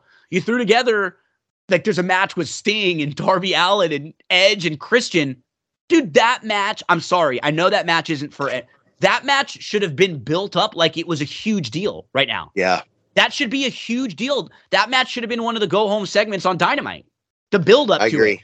Yeah. it's a big you've got some of your big your biggest stars the people know the most are copeland and sting and you're not using them to get over your other the rest of your roster i, I like the way the, the use of it is right you're not having them just oh these like in tna old wwe guy comes in and he just squashes everyone you know they're not doing that that's good so use Edge, use Copeland, use Christian to get Darby over and Sting Yeah. to get Darby over and to get some of these other guys more shine. I, they think that Collision, I don't know. It's like, man, I pretty soon I feel like they gotta they gotta take a real long look at it and say Oh, they will in 2024. That's for sure. to scrap Collision Yeah. We go with like an we go with one more show that maybe they do a 2-hour Friday show instead of Collision and they make Rampage a little bit longer. The three shows, no shot. None. Shot. I think it just doesn't it doesn't add anything, no, any added value for AEW. And and what they and all honestly, what they need to do is, if it's going to be that way, like you got to make it seem like that Wednesday is your A show and that Friday is your B show, and that's fine. Like just have your big stars, your bigger stars out on Wednesday every week, your main storylines. The other one can be like more like NXT. And then you can have people have to like move up from Friday to Wednesday or like like they did with their other shows, but they've got three different shows now. You get confused on what's happening where. Some are taped, some are live. They tried to do too much. And now there's a tournament coming up. They introduced a tournament with Bryan Danielson as the first competitor, and he he's in the back and he's got an eye patch on. Like he's it's like, well, I'll be ready to go when the time this tournament starts. Um, I, I, I don't know. Positives, negatives, like always with AEW. I think yeah. some of the, the the thing is sometimes they can't get out of their own way, and uh, I think a few small tweaks would make things a lot better. But we'll talk about the pay per view. All uh, a lot of stuff out in LA this weekend. I won't be there live, but we will be watching. Coop a loop. College football season's winding down, my friend. I didn't Man. really. Do you, wow. do you have any games that you got this weekend that you like? Yeah, there's a couple. Your pack, your uh, your Pac 12's on fire, man. Um, big, big, big year this year for the final year of the Pac 12. Like some legitimately good football teams in the mix. Yeah, uh, Jumpstart Arizona has been reeling off a bunch of wins. Um, they're at home. They should have beat USC and they mm-hmm. should have beat Washington both this year too. They did. They should have. And uh, we've got a low spread here, minus one and a half at home against Utah. Uh, the Utes have just been rough and tough. Uh, it seems like they've been there, been done that, and they, they kind of steal some games at the end and always find their way into the Rose Bowl here. Uh, some interesting against the spread stats here. Arizona has a big one next week. Not that they're all big, but they have a big one with Arizona State, their arch rival next week. Um, before the last seven games before Arizona State, Arizona is 0 7 against the spread. Oh, Utah wow. is 6 and 0 the last six in this series, 5 and 1 against the spread. And Arizona is 3 and 12 against the spread in their last home game of the season when they come off of a win, and they did. All signs point Utah here. I know it's a low spread, but I'm going to take the Ute, the the Utes here plus one and a half. Let's go to the Big Ten. Last week I was in, on Ohio State with a big number. They covered this week. I'm going opposite here. I'm going to take Minnesota and the 27 and a half. Minis nine and one against the spread when coming off back to back losses. Their coach uh, Fleck five and zero oh against the spread as a road dog of 25 or more.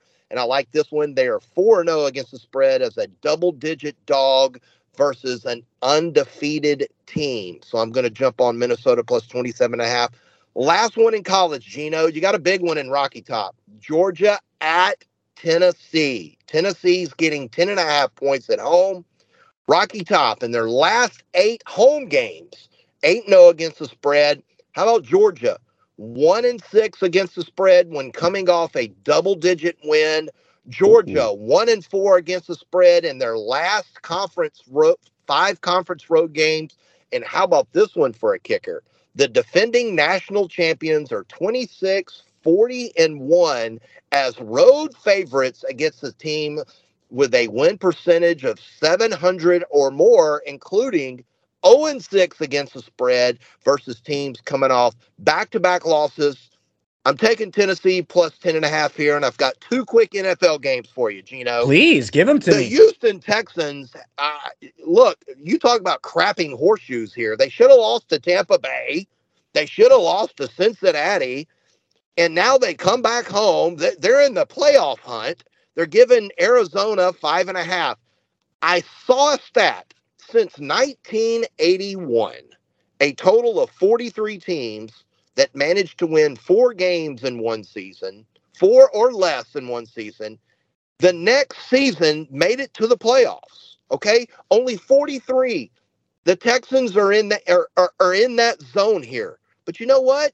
Kyler Murray's back. They look fantastic. If you like points, the over may be the way to go here. But you know what? I like the Arizona Cardinals here. It's too. Five It should. and one. Hey, look, five and one against the spread against the AFC South. The Texans one and five against the spread before hosting a home conference game. They've got a big one next week at home against Jacksonville. Huge. That should. That's like because they've already beat Jacksonville. They win that game. That's right. a division. So that This is a, a- lot more important than this one. and you're this is too that- much. Yeah, This is and- too much the. Texans don't play defense. They they Should be like- their. But you know what, Gino? I don't want the points. I don't need the points. I am not taking the points. Morning line. Give me straight up the money line here. Arizona Cardinals to beat Houston, and I'm going to go out to We got plus like 190, something like that. I love it. I got it at Yeah. 195. I love it. And I'm going to your neck of the woods. I'm going out to LA. The Ra- Seattle and the Rams here. How Seattle is doing what they're doing is beyond me. I don't care if Stafford plays this weekend or not. The Rams are plus one and a half at home this weekend against Seattle. The Rams are nine and one against the spread in the last 10 games in this series alone, including five and 0 against the spread when Seattle wins straight up back to back games. The Hawks, three and eight against the spread in the last 11 division road games, including 0 and 3 against the sp- spread as the favorite. You want the clincher? I'll give you the clincher. The Rams are 4 0 against the spread as an underdog with a week of rest. They're off last week. I don't need Stafford this week. I'm going to take the Rams plus one. I'm going to take them on the money line too. It's probably about the same. So give me the Arizona Cardinals straight up, and give me the the Lambs of Los Angeles. Look at one. that. I like I like both those plays. I actually have both of those plays as mine that I'm I'm uh Love it. talking about too. So you and I are on the same page this weekend. Honestly, for the Texans too, it just feels like they are at their peak value point where Yes. everybody's talking about them. CJ And I think Stroud. they're overvalued in this 100%. 100% right here. it feels like it's probably like two points too high. It feels Yes. like it should be Yes. three and a half, like just around three to make you think about if it's three, three and a half, which way would you go? Five, five and a half, that's just way too much. That's This, way this, too the much. into total in this game is shot up. It opened at like 46. It's like 48, 49 now. So there's going to be some points scored in this game. And I and, and- look, the Texans haven't stopped anybody. They played. uh, They, they just got lucky the last two weeks. They did. They got lucky. They they they they should be 0 2 their last two weeks. But I love this spot for the Cardinals. That's why I'm I'm money lining them here. yeah. I think Kyler uh, Murray's healthy too. Well, because and what's continuing to happen is for a little while, the Cardinals are they're going to be valued based on the team that played most of this year, and the Yes. team that played most of this year wasn't Kyler Murray or James No. Conner. James Conner's another one. week. Yeah, he's another one who you forget week. about. Now he's going to have his second start back, where he's going to have a little bit of the rust shaken off. They should be Sure. able to run the ball here a little bit more too. So, like, I think this ends up being a close game, like a field goal game either way, and you're just getting too much with Arizona here. And you pointed that out with the Rams. I think they're gonna they they match up really well with Seattle. It's one of those things where in the division, yeah, McVay gets owned by Shanahan, but he matches up really well with Pete Carroll in Seattle. He, oh, It's they- really they- weird how that works out. It is. Some teams can look bad one week, and the next I know. week they play somebody in the division and beat them or lose a close game. This the is matchups, because they right? 'Cause know that they know. the 'em. schemes. Coaches know each other. We we see it with uh, uh, the the Browns defensive coordinator. Every time he plays Shanahan, he dominates Shanahan, and Shanahan doesn't get dominated all that much. It's just sometimes you know what to do. That seems to be the case. I like the Rams this weekend also.